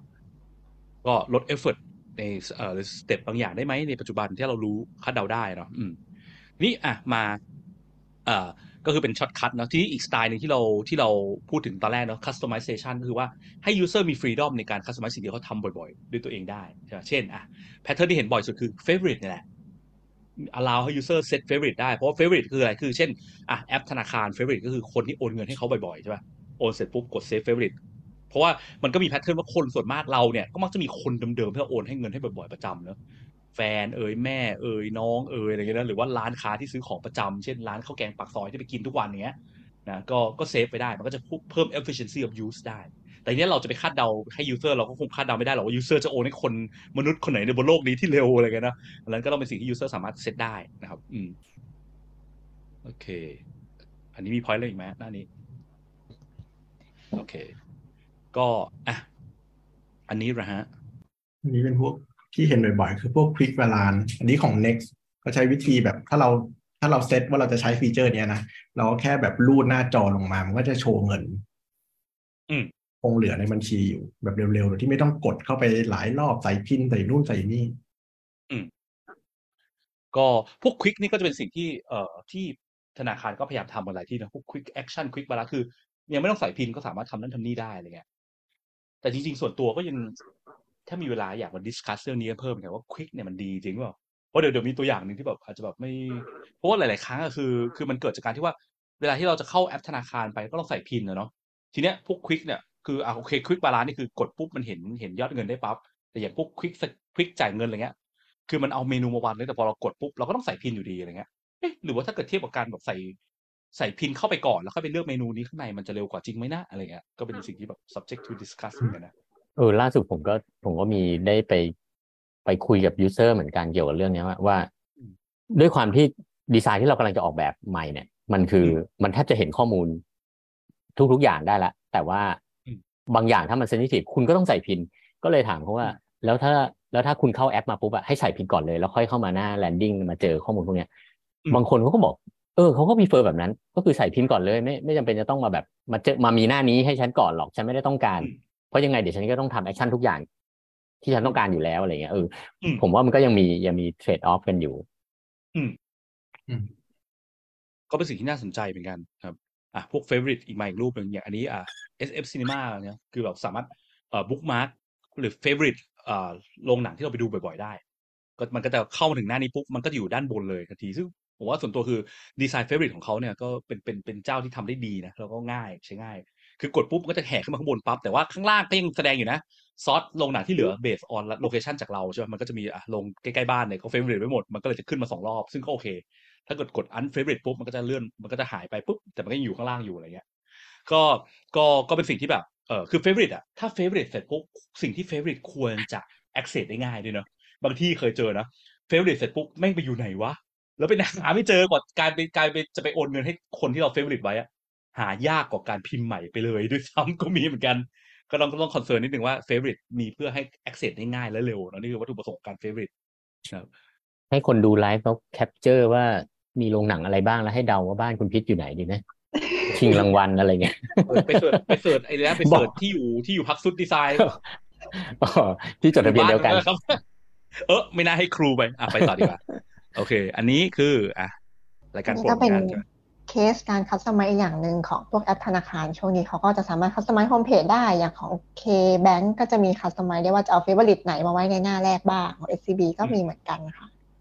นี่ของ K เขาเป็น widget ได้เลยมั้งหรือเปล่าใช่ว่าเขาดึง widget อันไหนมาวางได้ ใช่เขา customize ทั้งหน้าเลยว่าอย่างเช่นอยากจะเอารายการโปรด section นี้ออกไปก็คือเอาออกได้เหมือนกันอืมเอ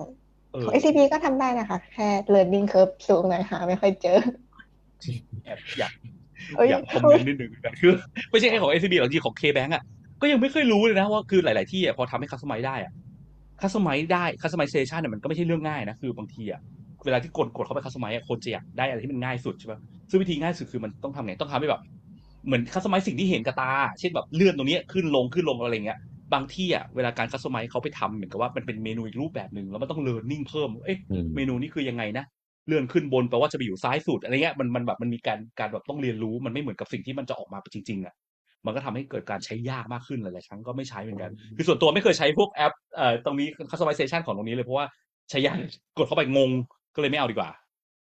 นะครับ อ่า อันนี้ก็ก็เป็นอีกตัวอย่างหนึ่งคือพวก widget ของ Android นะในการ access สิ่งต่างๆ ตอนแรกก็มีพูดไว้แบบบอกว่าเอออะไรนะแอปเอ่อ SCB เอ่อพวกตัวสแกน QR สามารถที่จะเอามาวางข้างนอกเนอะเป็นปุ่มอีกปุ่มหนึ่งกดปุ๊บก็สามารถสแกนอืม QR ไปได้เลยปั๊บอะไรเงี้ยหรืออย่างอันนี้ก็เป็นตัวอย่างพวก smart home อย่างเงี้ยคือที่บ้านใช้นี่อยู่คือเอ่อ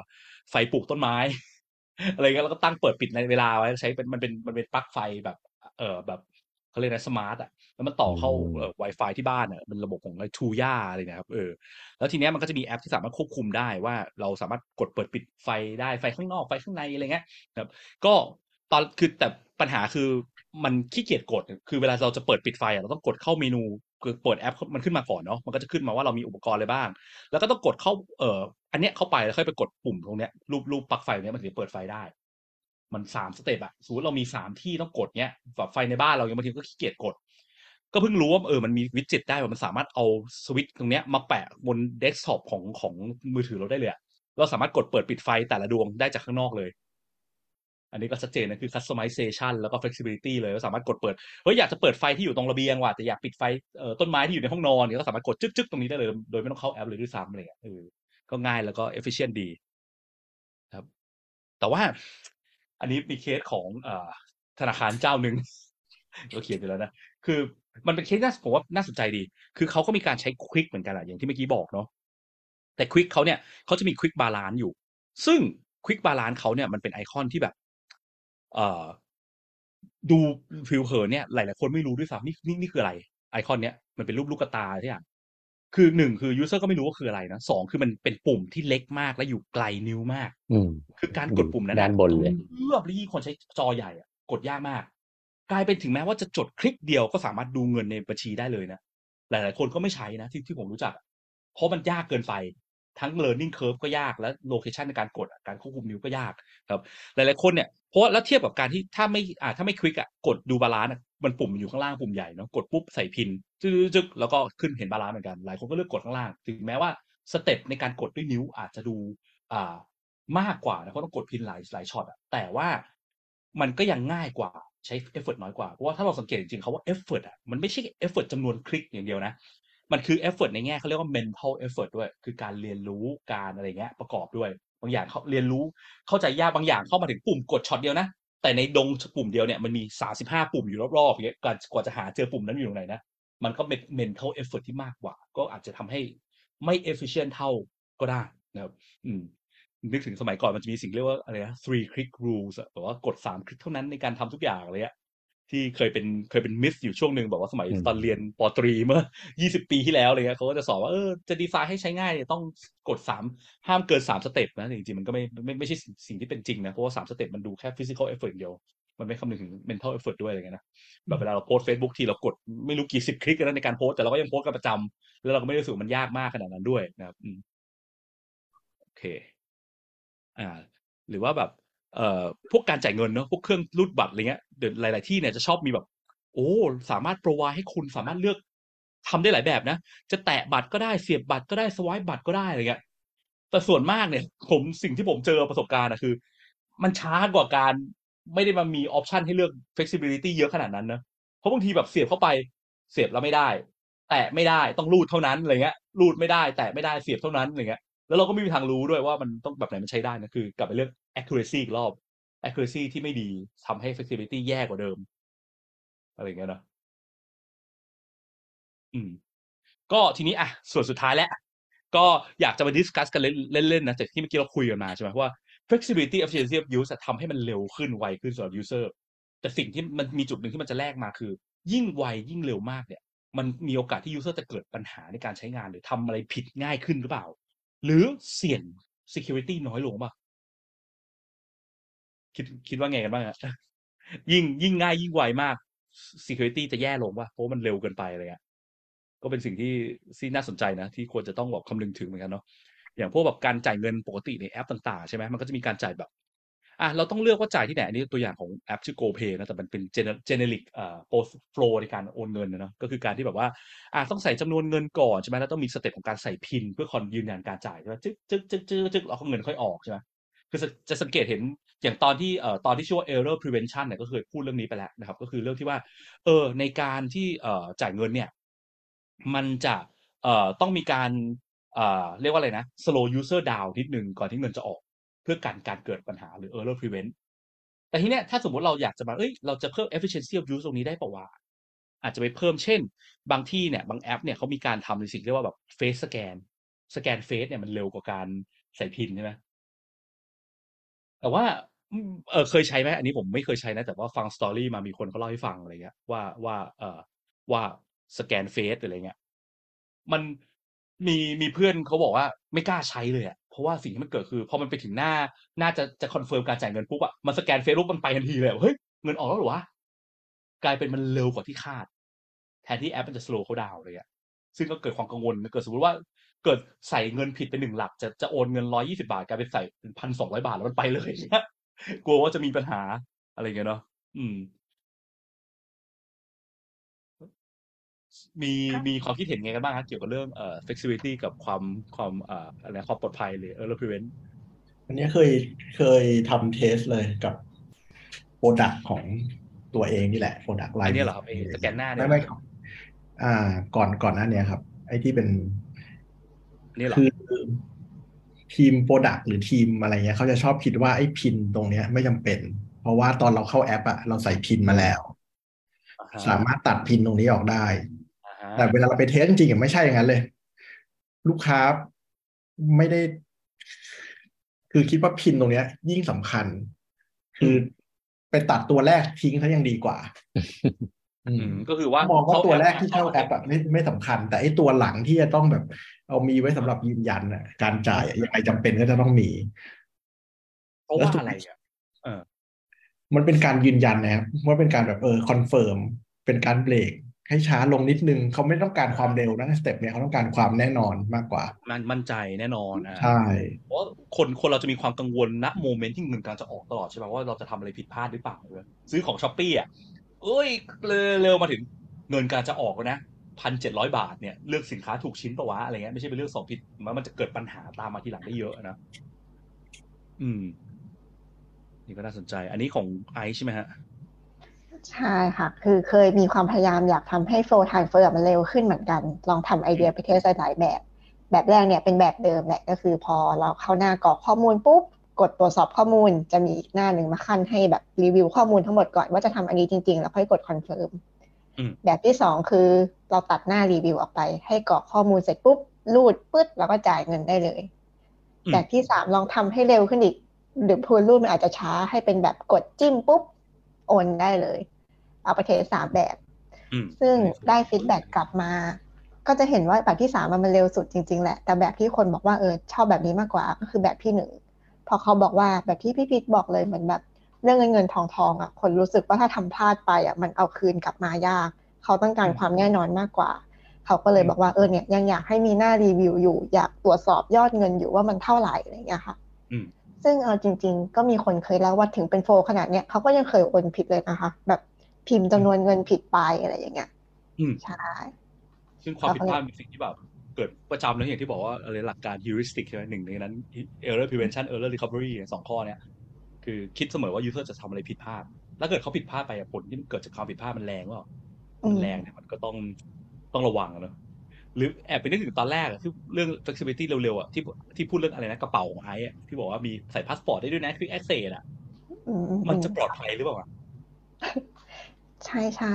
เคสรองเท้าของพี่บอยก็นึกถึงนะคะ คิดว่าถ้าขโมยมาปุ๊บสวมปุ๊บไปเลยโอ้โหแอสเซทเร็วมากการผูกผูกเชือกรองเท้ามันจะการขโมยได้เลยเหรอไม่ไม่หมายอ๋อถึงหมายแบถึบงขโมยรองเท้าง่ายไอ้ขโมยหรูๆง่านะยใช่ไหมเออใช่เออรองเท้าหรูๆเออบางอย่างให้มันเร็วเกินไปมันก็จะเสี่ยงต่อความไอ้นั่นเนาะผมว่าจุดหลักๆเนี่ยมันคือ อ่า ต้องลองคิดว่าถ้าเขาทำเร็วไปแล้วเขาเกิดปัญหารีไอ้ผลลัพธ์ consequence อะหรือหรือผลเสียของปัญหาที่มันเกิดอะมันรุนแรงขนาดไหนอืม ถ้ามันรุนแรงมันไม่รุนแรงเช่นแบบอะนึกถึงแบบส่งอีเมลอะส่งอีเมลเร็วไปพิมพ์ผิดหรือลืม attach file เรื่องปกติของพวกเราทุกคนใช่ไหมถ้าลืม attach file แล้วจะเกิดผลเสียต่อตัวเขายังไง ถ้าเกิดสมมติเขาสมัครงานแบบบริษัทระดับโลกที่เขาใฝ่ฝันมาตั้งนานแล้วเขาลืม attach file แล้วเขาส่งไปแล้วฝ่ายนู้นเห็นมองว่าไม่ professional ก็เลย reject เขาเนี่ยก็จะแรงมากใช่ไหมอาจจะต้องเพิ่มสเต็ปการเอ่อให้เขา slow เขาดาวดีกว่าไหมอย่าไปเร็วมากนะตรงนั้นอะไรอย่างเงี้ยเนาะเออ หรือเออเหมือนหรือมันจะมีไม่แน่ใจว่ามันมีหรือเปล่าแบบว่า ระบบเช็คในใน message หรือในใน subject อะว่ามันมีคำว่า attach file อะไรเงี้ย แล้วมันจะ warning ว่าแบบเฮ้ยดูเหมือนว่าคุณกำลังจะส่งอีเมลมีที่ต้องมี attach เออแล้วมันทำให้เราแบบรู้ด้วยอะไรเงี้ยดีอืม Gmail เขาพยายามแก้พวกนั้นเหมือนกันก็จะมีแบบเตือนนิดนึงอายุชัวเห็นจะมีเรื่องอ่า attach อะจะไม่ไม่ attach เหรอหรือมีอีกอย่างหนึงด้วยคือแบบส่งไปแล้วปุ๊บมีปุ่ม undo ด้วยนะเออ คือเขาจะแบบสมมติส่งไปแล้วอะเขายังไม่ได้ส่งออกไปจริง ๆเขายังคงเมลเนี้ยแค่แค่อยู่ในอยู่ในเครื่องประมาณ15วิก่อน make sure ว่าใน15วิเนี้ยอีกอีเนี้ยมันต้อง realize ตัวเองสิว่ามันลืม แต่ผมเคยเจอมา realize เมื่อผ่านไปหนึ่งนาทีช้าไปอยู่ดิขอะอไรงอย่างงี้ก็มีเหมือนกันของที่บริษัทจะใช้ Microsoft Microsoft Outlook อ่าฮะแล้วก็ในเครื่อง Mac อะ ผมพยายามไปหาว่ามันจะมันจะมีอันเซนได้ไหมหรืออันดูได้ไหมอะไรเงี้ย มันได้สูงสุดแค่สิบวิ แต่ถ้าเป็น PC อะจะได้จะได้นานกว่านั้น หรือหรือสามารถรีคอ l เมสเซจได้เลยด้วยซ้ำไปอะไรผมไม่แน่ใจ แต่ของ Mac อะแม่งได้แค่สิบวิเท่านั้นเอง เออตลกจงใจหรือเปล่าจะได้ไม่ใช้ PC อะไรเงี้ยเออ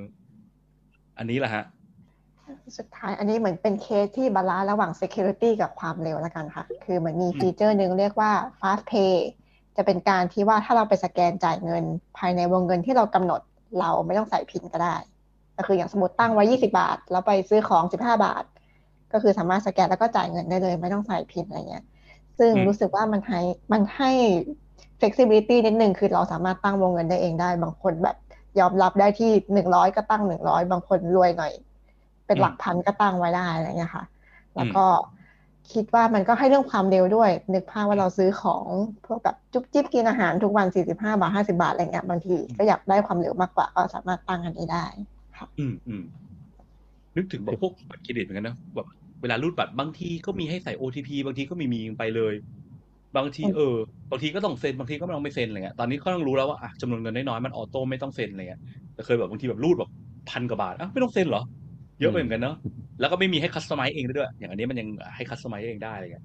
แล้วก็เป็นค่อนข้างมีความเป็นปริศนาเล็กน้อยว่าแล้วมันขึ้นอยู่กับอะไรเหมือนบางคนบอกขึ้นอยู่กับ biller ที่อยู่กับเจ้าโอเปอเรเตอร์เจ้านั้นอะไรเงี้ยแล้วเอ๊ะแล้วเราจะไปแก้ได้ไหมอะไรเงี้ยเนาะเออ ก็ก็เป็นสิ่งที่น่าสนใจครับ โอเค ก็ขอสรุปเนาะเอ่อสำหรับตอนนี้ที่คุยมานะครับ ก็เราพูดถึง expert user เนาะ expert user คือใคร คือคนที่มี long term memory เกี่ยวกับการใช้งานหรือระบบอะไรบางอย่างมามากเพียงพอแล้ว เขารู้ว่าที่ทางของปุ่มอะไรแต่ละอย่างมันอยู่ที่ไหน สิ่งที่เขาต้องการคือสิ่งที่เขาทำบ่อยๆ เน้นเขาว่าทำบ่อยๆ เนาะ ช่วยทำ provide วิธีการให้เขาทำได้เร็วขึ้นได้ไหม เพราะว่าเขาจะ develop plan of action ในใจนะว่าเข้ามาถึงอยากทำอะไรอย่างเงี้ย ถ้ายิ่งมีวิธีที่เร็วมากก็ก็ยิ่งดีนะครับ แต่ว่าเวลาเร็วมากเนี่ยก็ต้องคำนึงถึง novice user ด้วยถ้ามี novice user อยู่เยอะอย่างเงี้ยแล้ววิธีเร็วของเราอะมัน require เขา novice user ต้องเรียนรู้เยอะเนี่ยก็จะเป็นลำบากอาจจะ provide เป็น alternative flow นะเป็นทางเลือกให้เสิร์ฟทั้งคนทั้งสองประเภทครับ แล้วก็เมื่อ user มีปัญหาเรารู้สึกว่าบางอย่างช้าใช้พลังงานมากเกินไปเนี่ยก็ดู 3 อย่างเนาะ optimize flow เดิมได้ไหมใช่ไหมทำให้เร็วขึ้น เพิ่ม shortcut ได้ไหมถ้ามี user แบบ novice กับ expert ชัดเจนคือ expert เนี่ยต้องต้องการทำเรื่องเนี้ยเร็วขึ้นเราก็ provide shortcut ให้เขาในเรื่องนั้น แต่ถ้าเกิดบางอย่างเราไม่แน่ใจว่ามีคนหลากหลายประเภทเนี่ยก็ allow ให้เขาเกิด customization ได้นะก็จะก็จะเพิ่มความเร็วและก็ให้ตัวเขาตุมีตัวเลือกสำหรับเขาด้วยนะครับ แต่ว่า customization ที่มันเยอะเกินไปบางทีก็ยากนะบางทีแบบ user ก็ไม่รู้ว่าเอ๊ะฉันควรเลือกอะไรดีวะฉันทำอะไรบ่อยกันวะอะไรเงี้ยถ้าเราควรต้องมี Data ไปช่วยช่วยช่วยในการเลือกให้เขาด้วยว่า ฉันว่าคุณน่าจะ customize ในเรื่องนี้นะอะไรเงี้ย เพราะว่าคนเราส่วนมากก็ไม่เคยรู้ตัวหรอกว่าเราทำอะไรบ่อย เราไม่ได้มานั่งเก็บสแตทด้วยตัวเราเองอะนะแล้วก็บางจุด flexibility มากไปก็ไม่ดีควรต้อง slow down user บ้าง เช่นตอน confirm จ่ายเงินเงินออกอะไรเงี้ยนะโอเคฮะฮะมีสปิเกอร์ท่านไหนมีอะไรอยากเสริมไหมฮะอ่าเนื้อหาวันนี้ดีครับมีคำถามจากทางบ้านไหมครับ มีมีนิดนึงครับ มีมี โอเค ก็คำถามทั้งบ้านเนาะอ่ามาดูกันไวๆมีนิดนึงนะครับ มีเอ่อ มีหลายคนมีคุณเดโชบอกว่าดอทแล้วก็มีบอกว่า เอ่อคุณเดโชบอกว่าเคยspeed คน speed คนพูดฟังคนพูดอ๋อตอนคุณคุณบอยพูดเรื่องนั้นมา speed ในพอดแคสต์อะใน Spotify อะไรเงี้ย ที่บอกว่าคุณเดเดโชบอกว่าเคยต้องไป speed คนพูดครับเพราะพูดช้ามากปรับเป็นสองเอ็กคือพูดเหมือนคนปกติพูดแล้วครับ โอเคอ่ารองเท้าไม่น่าสนใจมากเลยค่ะ ของคุณคุณคุณแบงค์เนาะมีคุณสสิการบอกว่า อ่าอ๋อสวัสดิการอันนี้ตอบไปแล้ว เรื่องพักที่พักโรงแรมกับก๊อกน้ำคุณเดโชบอกว่าขวดน้ำแปลกดีครับปกติเอาเล็บเจาะตลอด แล้วก็หยอดเหรียญต่างประเทศกลัวมากเลยครับ แยกเหรียญไม่ค่อยถูกอ่า แล้วก็มีเอ่อคุณเอ่อสสิการถามว่ามีวิธีการดีไซน์พวกคีย์รัดอะไรที่ให้ efficient เนี่ย ให้ง่ายได้ด้วยไหมคะเพราะเห็นหลายครั้งคีย์รัดแบบนี้ต้อง Google หาหรือ หรือรู้มาเพราะคนอื่นบอกมาค่ะ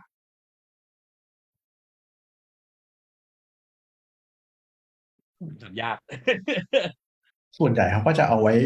เหมือนตัวอย่างที่ให้ดูอะเขาจะไว้ต่อท้ายตรงเมนูเลยอ่าฮะก็คืออย่างเช่นในไอ้เมื่อกี้ใช่ไหมไอ้ที่บอกว่าเอ่อเปิดเมนูช็อตคัทมาอะไร edit เงี้ยใช่ที่บอก copy control c control v เขียนให้อยู่ใน context ที่ user เอ็กคาดเดาได้ว่ามันอยู่ที่ไหนคือถ้าเราใช้คำสั่งไหนๆบ่อยๆอะเขาก็คาดว่าเราก็ควรจะเห็นไอ้เทคที่ต่อท้ายด้านหลังอะไรอ่าอ่าเราคิเราดก็ว่าจะเราค่อยๆน่าจะเรียนลงรู้เองทีละคำสั่งนั้นไปเอง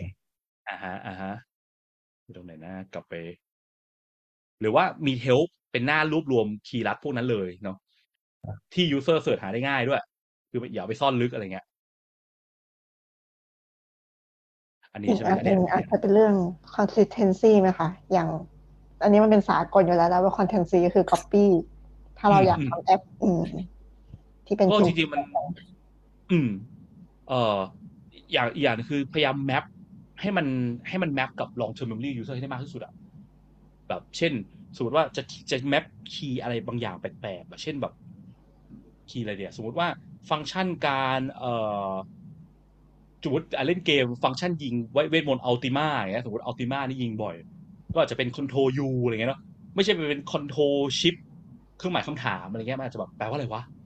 คืออย่างน้อย U มันก็ใกล้เคียงกับคำว่า Ultima มากกว่าคืออะไรที่มัน map เข้ากับ long term memory ได้ไงได้พยายาม map ตามนั้นอะ อย่าไป map แบบ random ที่มันไม่เกี่ยวข้องกันเลยเช่นแบบจะเออจะจะอะไรนะ จะ set up action panel แต่ไปกด control V C 3 F อะไรเงี้ยแบบคืออะไรวะ มันจำมันจะเพิ่ม load information ที่ user ต้องจำมากขึ้น แล้วก็ควรใช้ที่มันเหมือนชาวบ้านเขาอันไหนที่ชาวบ้านเขาใช้เราก็ไม่ควรไปคิดมาใหม่ เฉพาะแอปเราเท่านั้นนะ การ copy คือต้องกด control P อะไรเงี้ย P ไม่เอาคำว่า c อะไรเงี้ยอาจจะแบบ เออ นิดนึงนะอย่าไป consistency and standard ก็แต่กับหน้าจอนี้เพิ่งสังเกต delete เขาจะไม่มี shortcut เพราะว่าเพราะมันเขาต้องการป้องกัน error จะ shortcut ได้ง่ายๆเดี๋ยวจะก็ไปไม่ใช่มั้งคุณบอยก็ไปกดปุ่ม delete เอาหรือกดปุ่ม delete เลยมันเอามีมาได้ปุ่ม delete อยู่นะเออกเอาดปุ่ม control delete D D E อาจจะยากกว่าการกดปุ่ม delete อืมโอเคครับ งั้นก็เท่านี้อันนี้คำถามสุดท้ายของคุณสสิการ ได้ก็วันนี้ก็ขอบคุณสปิเกอร์ทุกท่านมากเลยนะฮะที่สละเวลามาอยู่ด้วยกันเลยมาครึ่งชั่วโมงครับเมาส์มอยหวังว่าจะมีประโยชน์ทุกท่าน แล้วก็ไว้พบกันใหม่ในเสวนาครั้งหน้าที่จะไม่ใช่เรื่องฮิวริสติกแล้วแต่เป็นเรื่องอื่นนะครับจะเป็นเรื่องอะไรก็คอยพบกันนะครับ แล้วก็สุดท้ายขอฝากร้านเล็กน้อยก็ติดตามฟังได้นะครับใน ผักสดพอดแคสต์นะครับก็มีผมไม่ได้อัปเดตมานานแล้วเดี๋ยวจะพยายามอัปเดตตอนนี้อัปเดตเดือนละครั้งเลยมาเนี้ยก็เป็นหัวข้อนูนั่นนี่นะไอเสวนานี้ก็จะไปอยู่ในผักสดพอดแคสต์เหมือนกันนะครับมีทั้งหลายช่องทางมี YouTube Spotify Podbean เอ่อ Google Podcast Apple Podcast นะครับแล้วก็มีปัญหาเรื่อง UX หรือว่าอยากจะเรียน UX เพิ่มเติมเดี๋ยวคงมีจัดคลาสมากขึ้นนะครับ เดี๋ยวว่าเดี๋ยวคอยแต่คอยติดตามก่อนแล้วกันว่าเดี๋ยวหัวข้อต่อไปจะเป็นอะไรยังไม่ได้แพลนกันเท่าไหร่นะครับ ตอนนี้ช่วงนี้งานแอปเยอะ หรือว่าต้องการเอ่อคำปรึกษาเกี่ยวกับเรื่อง UX หรือว่าต้องการเอ่อเนี่ยการทำ research การทำ usability testing อะไรเงี้ยก็สามารถติดต่อมาได้นะครับที่ Hello พักสุดครับ ก็วันนี้เท่านี้แล้วกันนะครับแล้วพบกันใหม่อ่าครั้งหน้าครับเมื่อเมื่อมีเวลาว่างใหม่ครับ ก็สวัสดีครับทุกท่านอ่าสวัสดีครัสวับสดีครับ สุดท้ายถ้าคุณชอบ episode นี้นะครับรบกวนช่วยกดไลค์กดแชร์ episode นี้ด้วยนะครับ แล้วก็ถ้าคุณยังไม่ได้กด Follow อย่าลืมกด Follow หรือ Subscribe ในช่องทางที่คุณฟัง เพื่อที่จะได้ไม่พลาดเมื่อเรามี episode ถัดๆไปออกนะครับ หรือถ้ามีคำถามมี feedback หรือว่ามีสิ่งที่อยู่ในใจที่อยากจะฟังเกี่ยวกับเรื่องเกี่ยวกับการสร้าง Product ด้วยกระบวนการ User Experience Design Research เนี่ยนะครับ ก็สามารถกดที่ลิงก์ในฟอร์มด้านล่างของ episode นี้เพื่อที่จะส่งคอมเมนต์ feedback หรือว่าคำถามหรือไอเดีย episode ถัดไปมาให้เราได้เลยนะครับ แล้วก็พบกันใหม่ใน episode หน้าครับ สวัสดีครับ